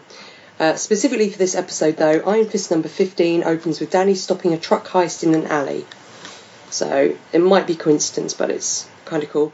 Uh, they mention about Danny's costume that he's wearing, or his sort of costume, and also how it kind of um, looks a bit like uh, Sub Zero from Mortal Kombat. And I was like, it does. it does. Um, there is a mention about the Golden Tigers. The Golden Tigers appeared in 1976's Iron Fist number 8. Um, they weren't as low key as they are in uh, in the show, and I will post a image in the Skype chat for you guys. They have very nice uh, tiger masks on. It might not have worked in the show. I'll post that in there for you guys to see while we're doing this. There you go. Uh, it's quite funny. What they're Oh my Oh, god, I love them. But They're I want kind them of to Are they wear amazing. not those- wearing pants? What is They that? They are not wearing No. pants. I want them to wear those little, like, uh, robes and no pants. Uh, and those, and those masks. yes. In the Oh, tiger can there be like some crazy sex party that that shows up at? It would be a pretty amazing. um, so Joy Meachum working with Davos uh, here is kind of a nod to her early comic appearances, where the character was particularly motivated by her resentment for Danny Rand. Uh, however, they do say it's a lot more interesting on the show than it ever was in the comics. Uh, the restaurant fight at the end takes place in the Silver Lotus, which was name checked in Uncanny X Men First Class Number 4, where Jean Grey, Storm, Colleen Wing, and Misty Knight all show up.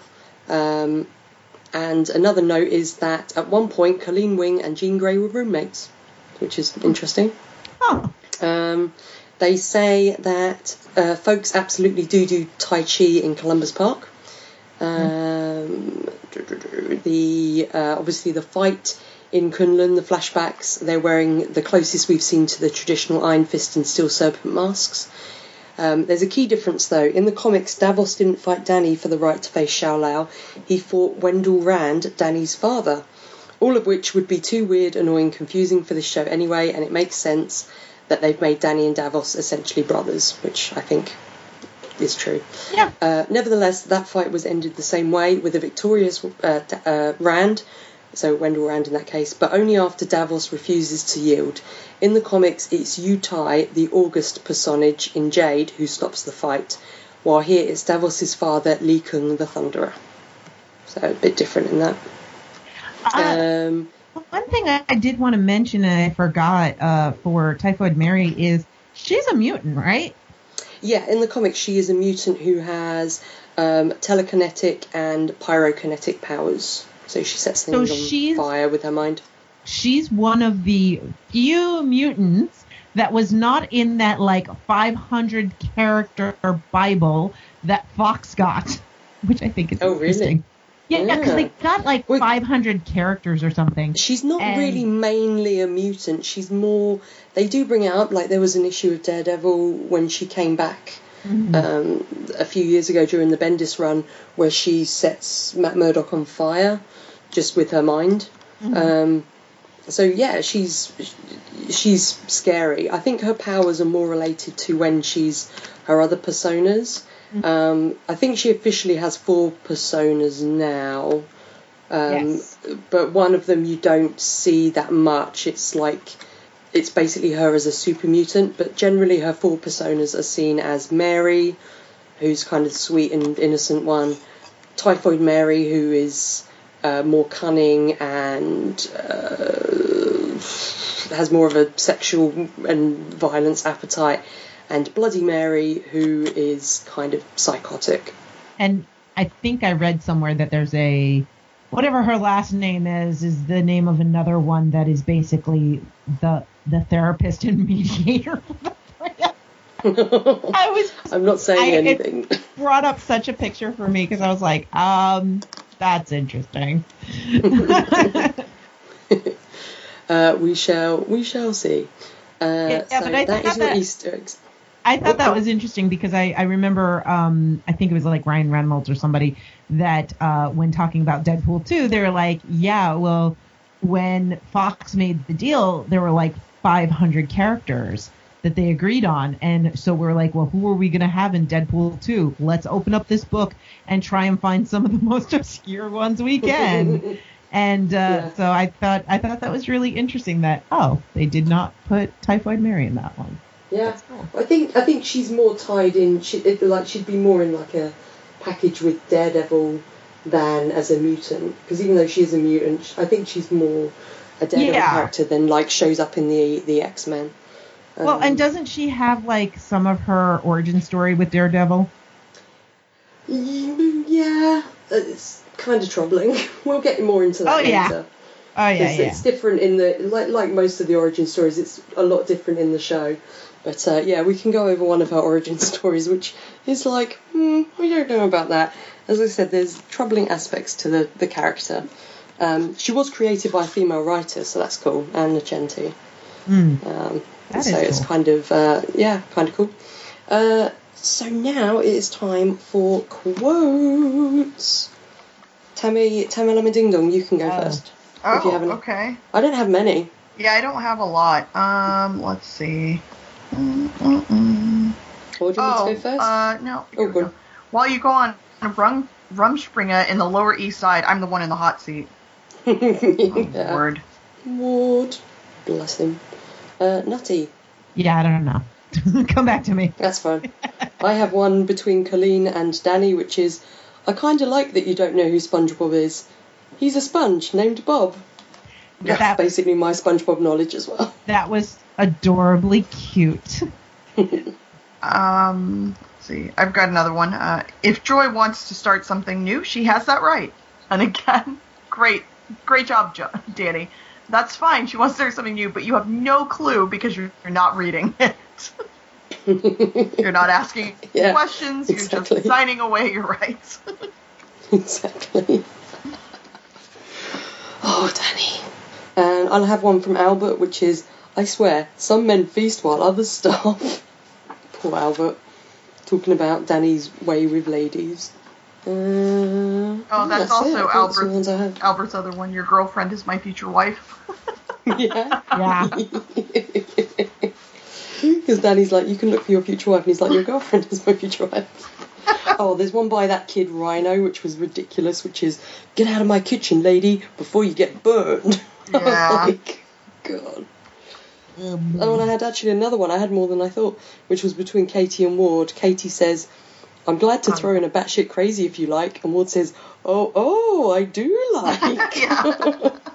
that was cool. Oh, I got one. Uh, I brought cronuts. Does that count? Does it count less if I sent my assistant out to get them? I do share. I had one one last one from Ward as well, which is just when Joyce says, "Say hello to Davos," and he goes, "Hello, Davos." It just really made me laugh. I, I like that. Yeah, he goes, "Hello, Davos," and then he goes, "I I give it a week." like right to him, just like no, he does not care.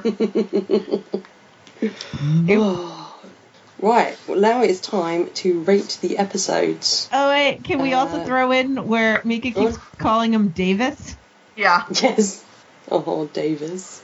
I think uh, Moira should start calling uh, her son Davis Davos. No, he'll never grow. I'm sorry. I, I feel so bad about making all of these little jokes. It's just only because he wasn't little last season. he's so teeny tiny. Oh, he's adorable. Yeah. Uh, okay, Nutty, what would you like to rate episodes one and two?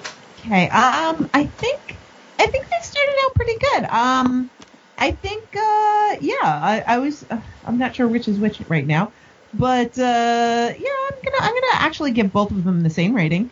Uh, but yeah, so Steven, Steven, jeez, uh, episode one, I'm gonna give it eight fish swimming ahead, thinking that they're going upstream, out of ten. And um, I'm going to give episode uh, two uh, eight DID personalities out of 10. Uh, so yeah, they they're, they're all they're both uh, pretty good. I, I'm happy with them. Maybe I'm rating them high because I'm comparing them to last season. Um, already I feel like this could be good. You know, I'm I'm hmm I'm feeling good about this season. I'm hoping for the best. Uh, the fight scenes are much better already, uh, and and Danny does not make me angry. So hopefully that continues. That's good. Cool. Uh, I have such Tammy low Towns. expectations. Low expectations are good to have. Because then it will probably meet them Yeah. and exceed them.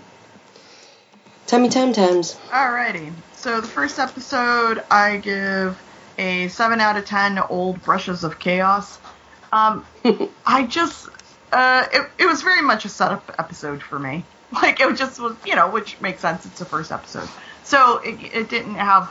I didn't feel like a lot going for it, other than um, Albert. I liked him, but other than that, I was just like, okay, Yeah. well, we're just kind of meeting characters and seeing old faces again. Okay, cool.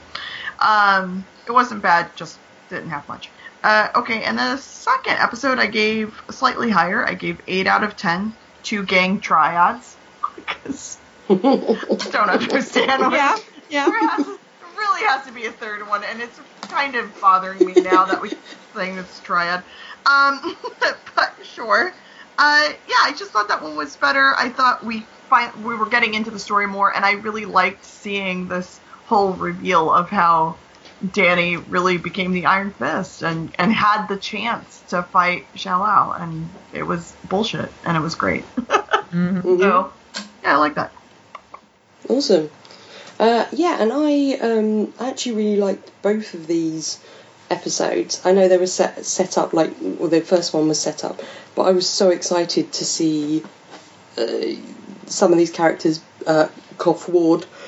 Um, because I love Ward, I just think he's great. I think the actor is so compelling in everything he does. Um, that I was so excited to see him. So I'm going to give that one 8 out of 10 teeny tiny stompy puppy Davoses. Oh. And I'm going to give the second one 8 out of 10 as well because I enjoyed it. I think it's a strong start. Lots of stuff going on, setting up for the season. I love Mary, I think Mary's awesome. So I'm going to give the second one 8 out of 10. Vulcan death grips that Davos did to Yang that we didn't discuss in the episode. Oh yeah. we forgot Poor to discuss Mr. that. Yang. Yeah. Poor Mr. Murderer Yang. that cuddly murderer. so that gives episode one a average of 7.6 out of 10 and episode 2 an average of 8 out of 10 because we all gave it 8 nice.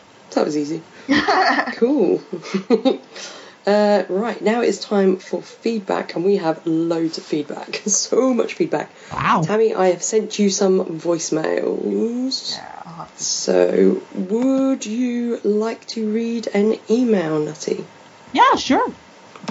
in your lovely dulcet tones. Uh, I'm not sure I have those, but okay. This one I just sent is from Carl. Oh, that's so weird. It all showed up as bold. Oh. Skype, you're so weird. Yeah. Skype is weird.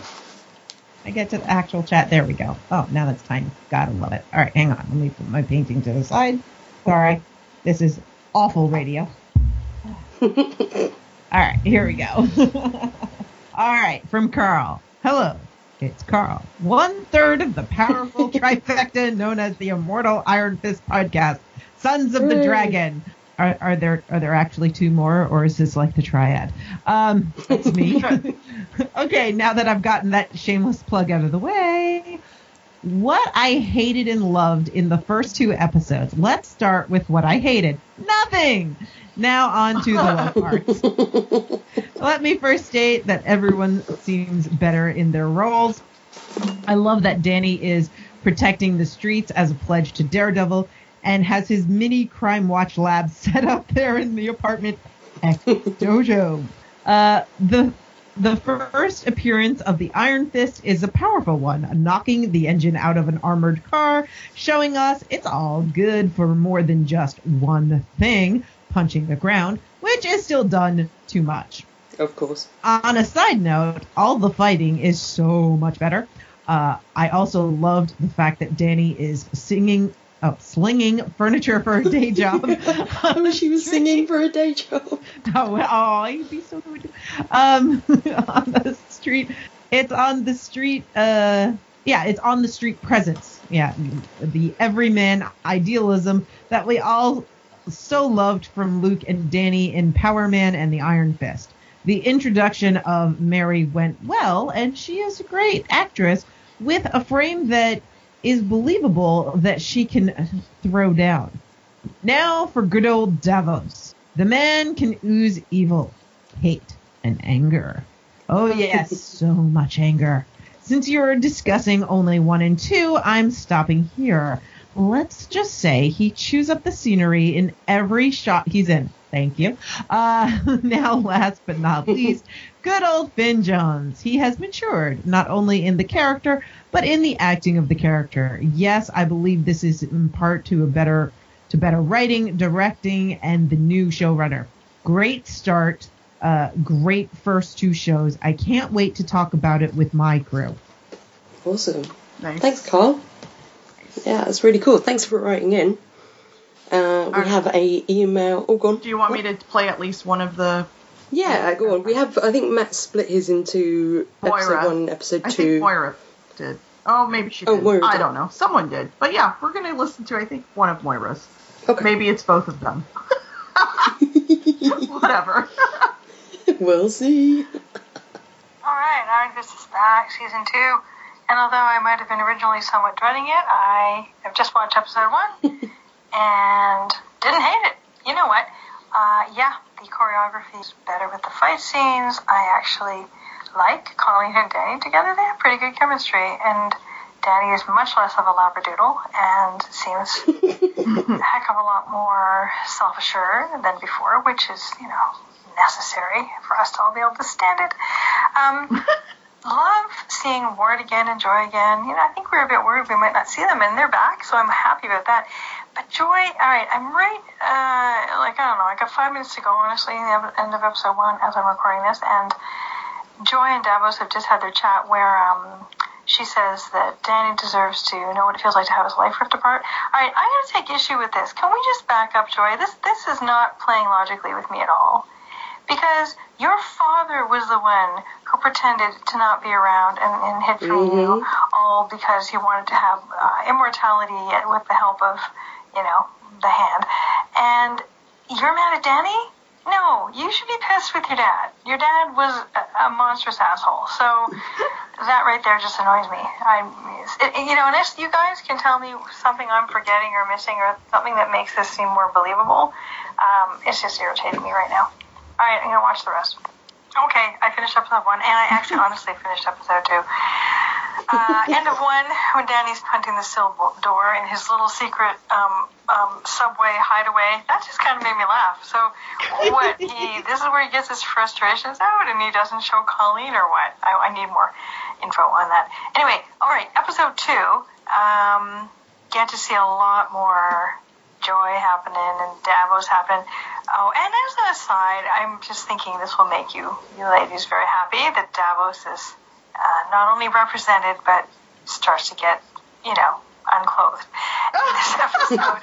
oh, sorry, and I forgot to say, um, right at the beginning of the the first episode, when uh, I don't know if you guys watched the um, previously on section, but they, they showed a tiny snippet of the plane crash once again, and all I could Yes. in my head was Tammy's voice kind of going, no, no, not the stupid plane crash again. Pretty much. Anyway, I digress. All right, so back to episode two. Um, yeah, so sexy Davos, yay. Um, I actually really enjoyed the the uh, flashback to the Davos Danny battle for the right to fight the dragon. Um, pretty pretty bloody, but just more seeing that Danny outsmarted him, which I guess is why they granted it to him. So what? Davos feels that Danny didn't earn it because he Danny no because Davos didn't actually say I yield and his dad stepped in at that point and stopped the fight. I don't know. I, eh, whatever. Get over it, Davos. They picked you because Danny outsmarted you. He brought you into the sunshine, so deal with it. And I don't know what the hilarious little Vulcan mind meld fake trick, you know, pincher grass thing, tap tap on the neck was that Davos pulled on Mr. Yang. But yo, tr- teach me that if I ever have an enemy I want to. Oh, wow. Not believable at all, okay, but really, really pretty cool. Anyhow, listen, bottom line, I'm just sort of ranting on, rambling, but you know what? I'm doing that because this is good. That's the thing. This is unexpectedly good, you guys. I so hope you agree. Um, this is fun. It's just fun to watch. So, yeah, I just want to keep going and watch more. And uh, anyway, that's my feedback. And um, I know it hasn't been very coherent. I do apologize. Apologize. I was excited. So, yeah, cool. Can't wait to hear what you think, as usual. All right, talk to you later. Bye. Thank I love you, Moira. We love That- you. Oh, Yeah, it was like the three fingered heart attack. I don't know what what you Okay, did. so- yeah, like the. I know what that is. Uh, that I think is supposed to be Dim Mak, which is uh. So you know Please how tell us you can do that, and I'll be even more scared of you, Nutty. I went to a seminar on pressure points. I cannot do that. I can do something that will make you just drop down, which won't make you happy. But it's not just touching the neck. It's you know touching the arm and then touching the neck at the same time, and you know uh, kind of sending two nervous signals at the same time to your brain, and it makes you go ah. Anyway, uh, the the idea is so you know how like acupressure makes you feel Mhm. better when you're not feeling good. Uh, the idea is using that same uh, idea, but to cause pain and to cause uh, unpleasantness. And if you read the books, they are so trippy dippy. It's almost like uh, Danny Rand talking about his chi. And um, usually, when anybody talks about chi, I roll my eyes because, like, yeah, okay, whatever. Um, we I did go to a seminar uh, that was taught by somebody who is pretty high up in the this kind of practice. The idea is that you take the pressure points and you apply it to whatever martial art that you're already doing. So it's not Mhm. a martial art in itself. It's just added on to whatever. And it was really funny because the guy's like, oh, yeah, because earth and wood and fire and blah, blah, blah. And I'm like, none of this makes sense. And there's a, a friend of mine, he's a, a chiropractor, and he goes, oh, no, because that nerve is connected to that nerve. And what you're doing is you're sending that. And he starts explaining it medically. And I'm like, oh, all right, this, this, this starts to make sense now. It doesn't work like that. There is no like two taps and then somebody's gonna die of a stroke. Like you can't cause a stroke like There's no that. five point palm exploding heart technique. No, no, there is no stroke. You know, tap somebody three times on the neck uh, to create a stroke uh, technique. But if they can make Danny's chi heal people and Danny teach Luke Cage how to harness his chi, I guess uh, the magic of Dim Mak works. Uh, yeah, it's it's BS. um, yeah, you know, take what you will. I understand where it's coming from, and it is, uh, you know, it, it it does make sense that Davos might have learned that in Kunlun. Although uh, I don't know, like I, I'm really starting to think that Kunlun is a lot worse of a place than we thought it was. If there- I would say that in the fight between Davos and Danny, it looks like Davos starts to do that to Yeah. Danny's neck, but Danny gets out of it. I only noticed that the second time I watched it. I was like, he's doing that little palm thing on his neck.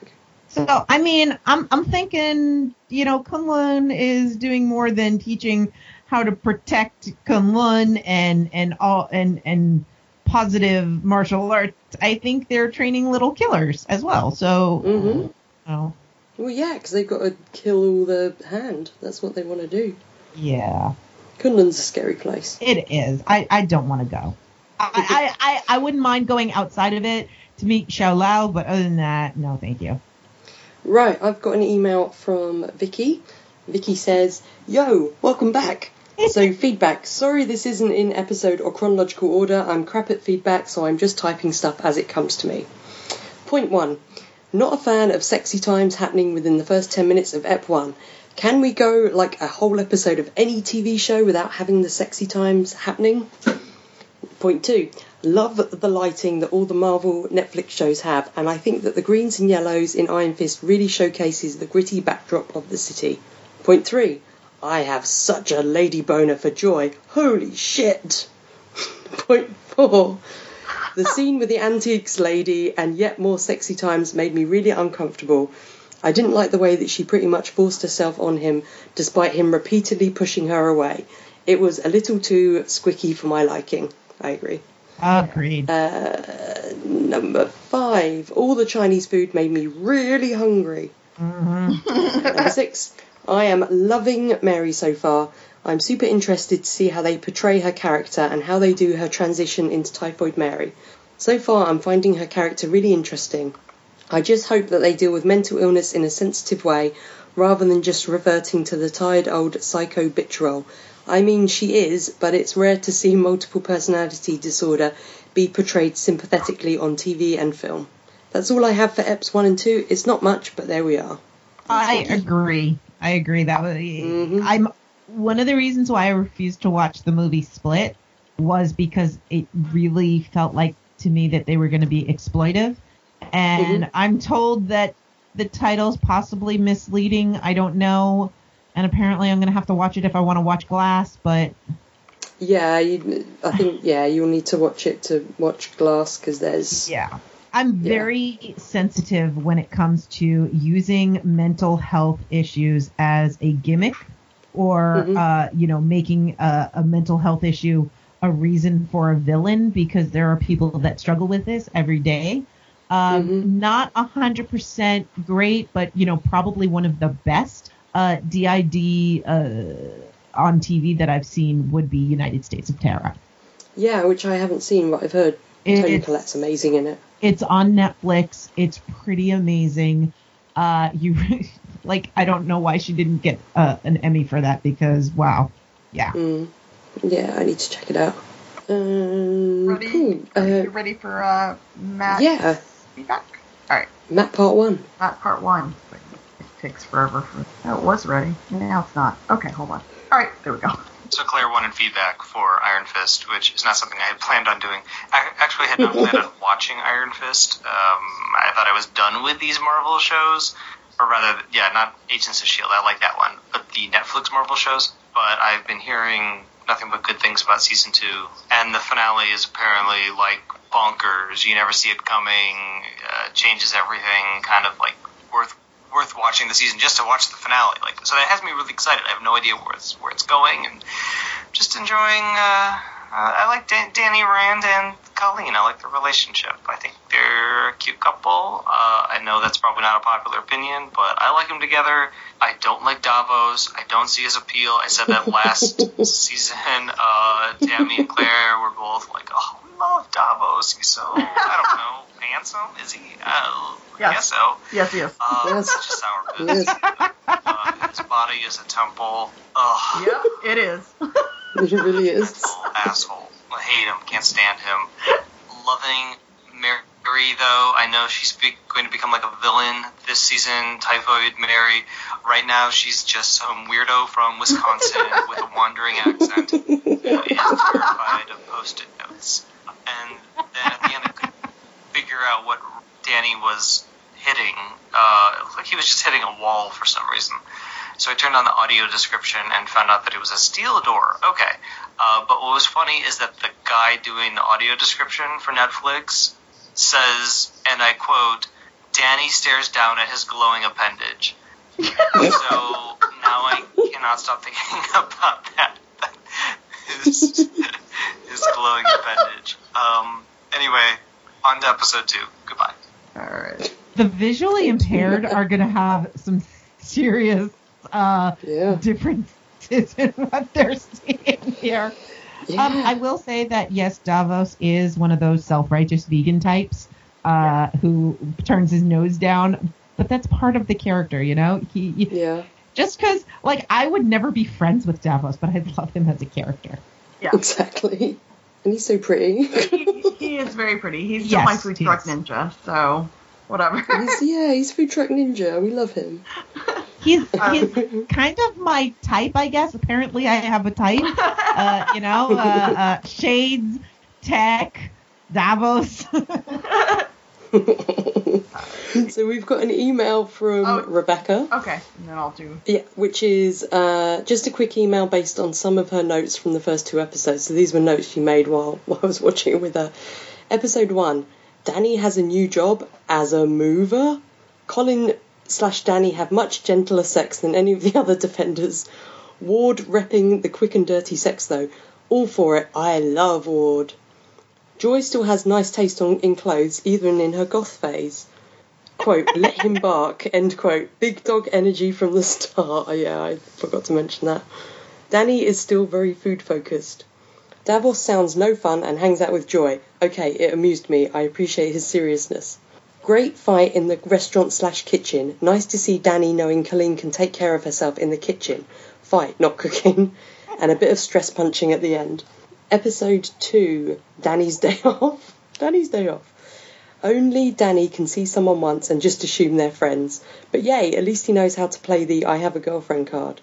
Hair tied back is clearly our indicator that Mary means business. I appreciate the dojo apartment is yellow and green, obviously because that's Iron Fist colours. Flashback, the dojo is bloody gorgeous. Fight looking good. Sam is cute. Glad Danny's still showing a few anger issues for some continuity. Ward is such a dick and I love him so much. Again, Danny lets Colleen try the non combat route, doesn't butt in. Davos hilariously grumpy, but this is really gross on Joy and other women, and another, another woman, sorry. Definitely coerced sex, and that is not okay. The flashback fight is so brutal, and I love it. And then back to the present with the funky neck tap technique. Oh, Mary has their number. Danny's got himself a stalker. Sorry, it's not more, co- mo- more coherent, just didn't want to forget, as always. Thank you, Rebecca. Oh yeah, I did think that that was so weird that she called him. I was like, oh Mm. no. She's got photos. I yeah. it was so weird that they had a telephone, like a landline with a corded headset, like green bakelite, which you know, green because Iron Fist, but like, where'd you get that? Were you like, what is this thing she's using? I I've mean, never seen this you know, I know Danny's missed a lot of pop culture, but you think there's some things he could just pick up on. Dude, if that's a rotary phone, like even better. oh, it would be amazing. All right, you ready? I grew up Okay. I grew up, by the way, with rotary phones, and like people would come over my house, and they're like, "I don't, how, how do I call my mom? I don't understand." I had rotary phones Yeah. as well. I love rotary phones. I had them when I was younger. Uh, all right, ready for Matt part two? hmm I forgot to mention in my episode one feedback, uh, which I'm trying to keep these short, that I enjoyed the kitchen fight scene. Okay. Uh, episode two, more of Mary just being a straight up kook. I love her so much. I I wish the show was more about her right now than about these Chinese triad gangs or whatever they're doing. uh, a lot of this series so far has basically been Danny and Colleen walking around, stumbling upon people beating up people uh, or people being attacked. It's pretty crazy. Uh, I don't know what Joy Meachum is up to or why she's working with Davos. Davos is just is the worst. Uh, I really just want more Mary and Danny and Colleen being cute, and I don't really care about anything else that's happening right now. I guess the centerpiece fight scene for this episode was Danny and Davos fighting in Kung Lao. No, that's the guy from Mortal Kombat. What is Kung Lao? Maybe. Uh, they were masked and holding onto a ribbon. It was really funny. Uh, whenever the actors are wearing the masks, and obviously they are trained fighters, not the actual actors, uh, it's a barrier for me. I tend to tune out because I just don't feel like I'm watching my characters. I'm watching somebody else. I, I know why they're doing it, but it's just one of the things about this kind of program that makes me a little less interested. Okay, that's oh. that's Oh. episode two. Thanks, Matt. He, he doesn't like stunt people, is what he's trying to say. Yeah, But why he doesn't hate like it People? when it's obvious that they're stunt Yeah. people, and I can get that, you know. And Yeah, and I think the the masks were more because they took them off really fast. I think it was more of a, a hey hey look look, it's like the Yeah. comic book. you're never gonna Yeah, have that's you're never gonna have thought it- Danny wearing that out and Yeah. about. So here's how we show it. Yeah. It's like But- when we finally got like Luke Cage in his costume for like the split second, you know? Yes, with the tiara and yeah yeah. yeah. Um, yeah. I think uh, yeah no I, I I think we've got our our very first uh, uh, Danny and Colleen shipper. So you know there's Yeah. bound one. I think Matt's a super fan, is what what I think. I think so. Yeah. Um, I we have one more email, but I realised that I forgot an Easter egg for you guys, so I'm going to tell you now. Um, so Sam, who is the guy that's helping Colleen set up the Oh, casino yeah, yeah. thing, he was named. Um, it was confirmed, um, and I don't even know if they. I don't think they even bring it up in the show. But his name is Samuel Chung. And Samuel Chung is a character who was invented by Charles Soule, who is the current writer for the Daredevil comics. And in the Daredevil comics, he is a um, like a, a, a kid who invents a suit that makes him in, himself invisible, Oh. and he becomes uh, Daredevil's like little sidekick. And his um, superhero name is Blind Spot and um, he fights with uh, with Daredevil. So it's kind of cool that you have a reference to Samuel Chung. I mean, I don't think he'll be becoming Blind Spot, um, and um, but it's just nice that they did that, that little shout out to the current uh, run of Daredevil, which was cool.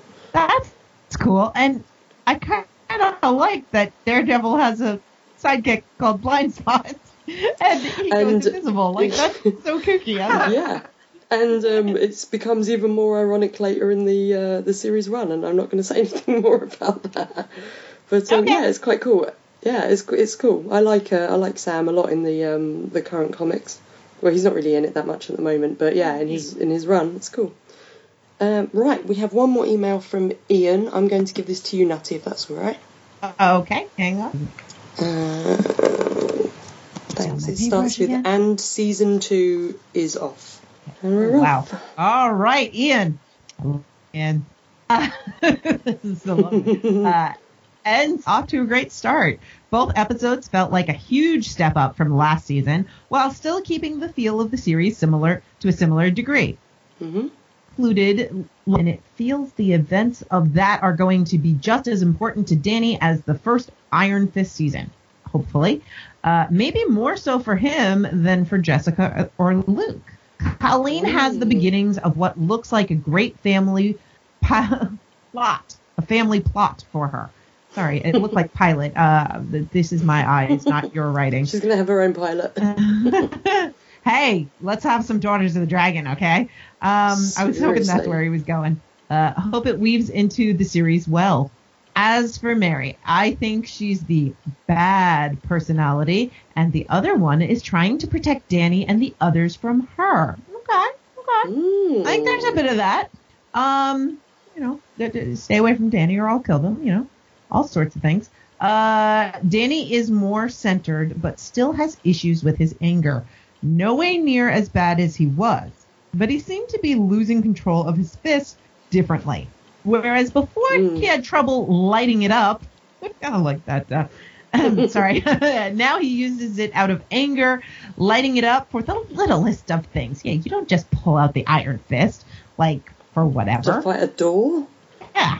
Uh, he still needs to find a way to let it go. Uh, cue the music. Uh, I like the flashback to Kunlun. It felt like the rule that it would only end when someone yields or dies was part of the test as much as, the fight was. And that part of the reason Danny won was that he wouldn't yield in the face of fear or death.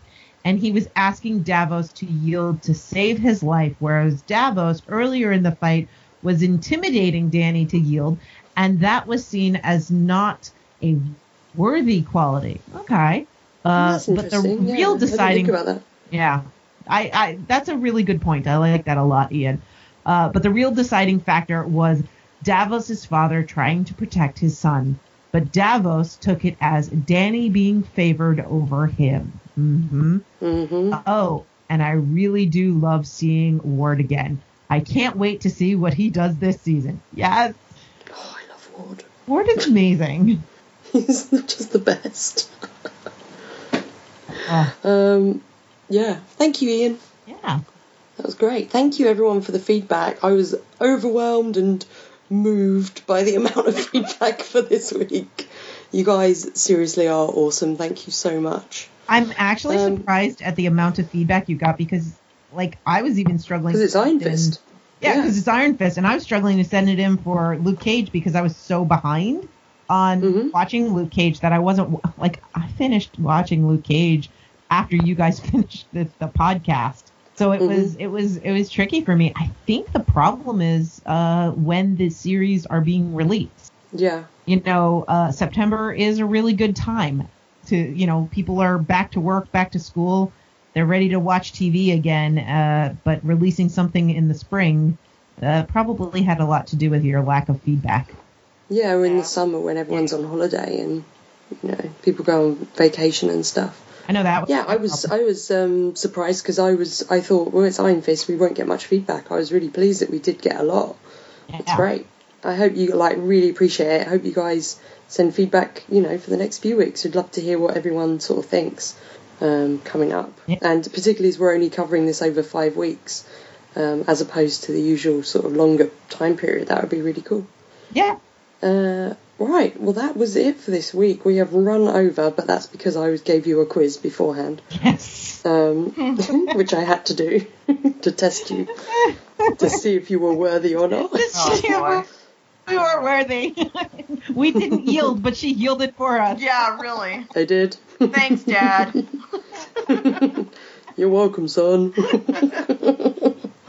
uh, Nutty, thank you so much for coming on for this week. Oh, Um, thank you for having me. And I hope you come back for Daredevil season three whenever it shall be released. You know I will. You know I will. I am. I am. Also, I'm bought into this entire uh, adventure. Uh, this I- universe. Yes. Well, I you know I I don't have television, so I'm not watching all you know Cloak and Dagger and all of the other things.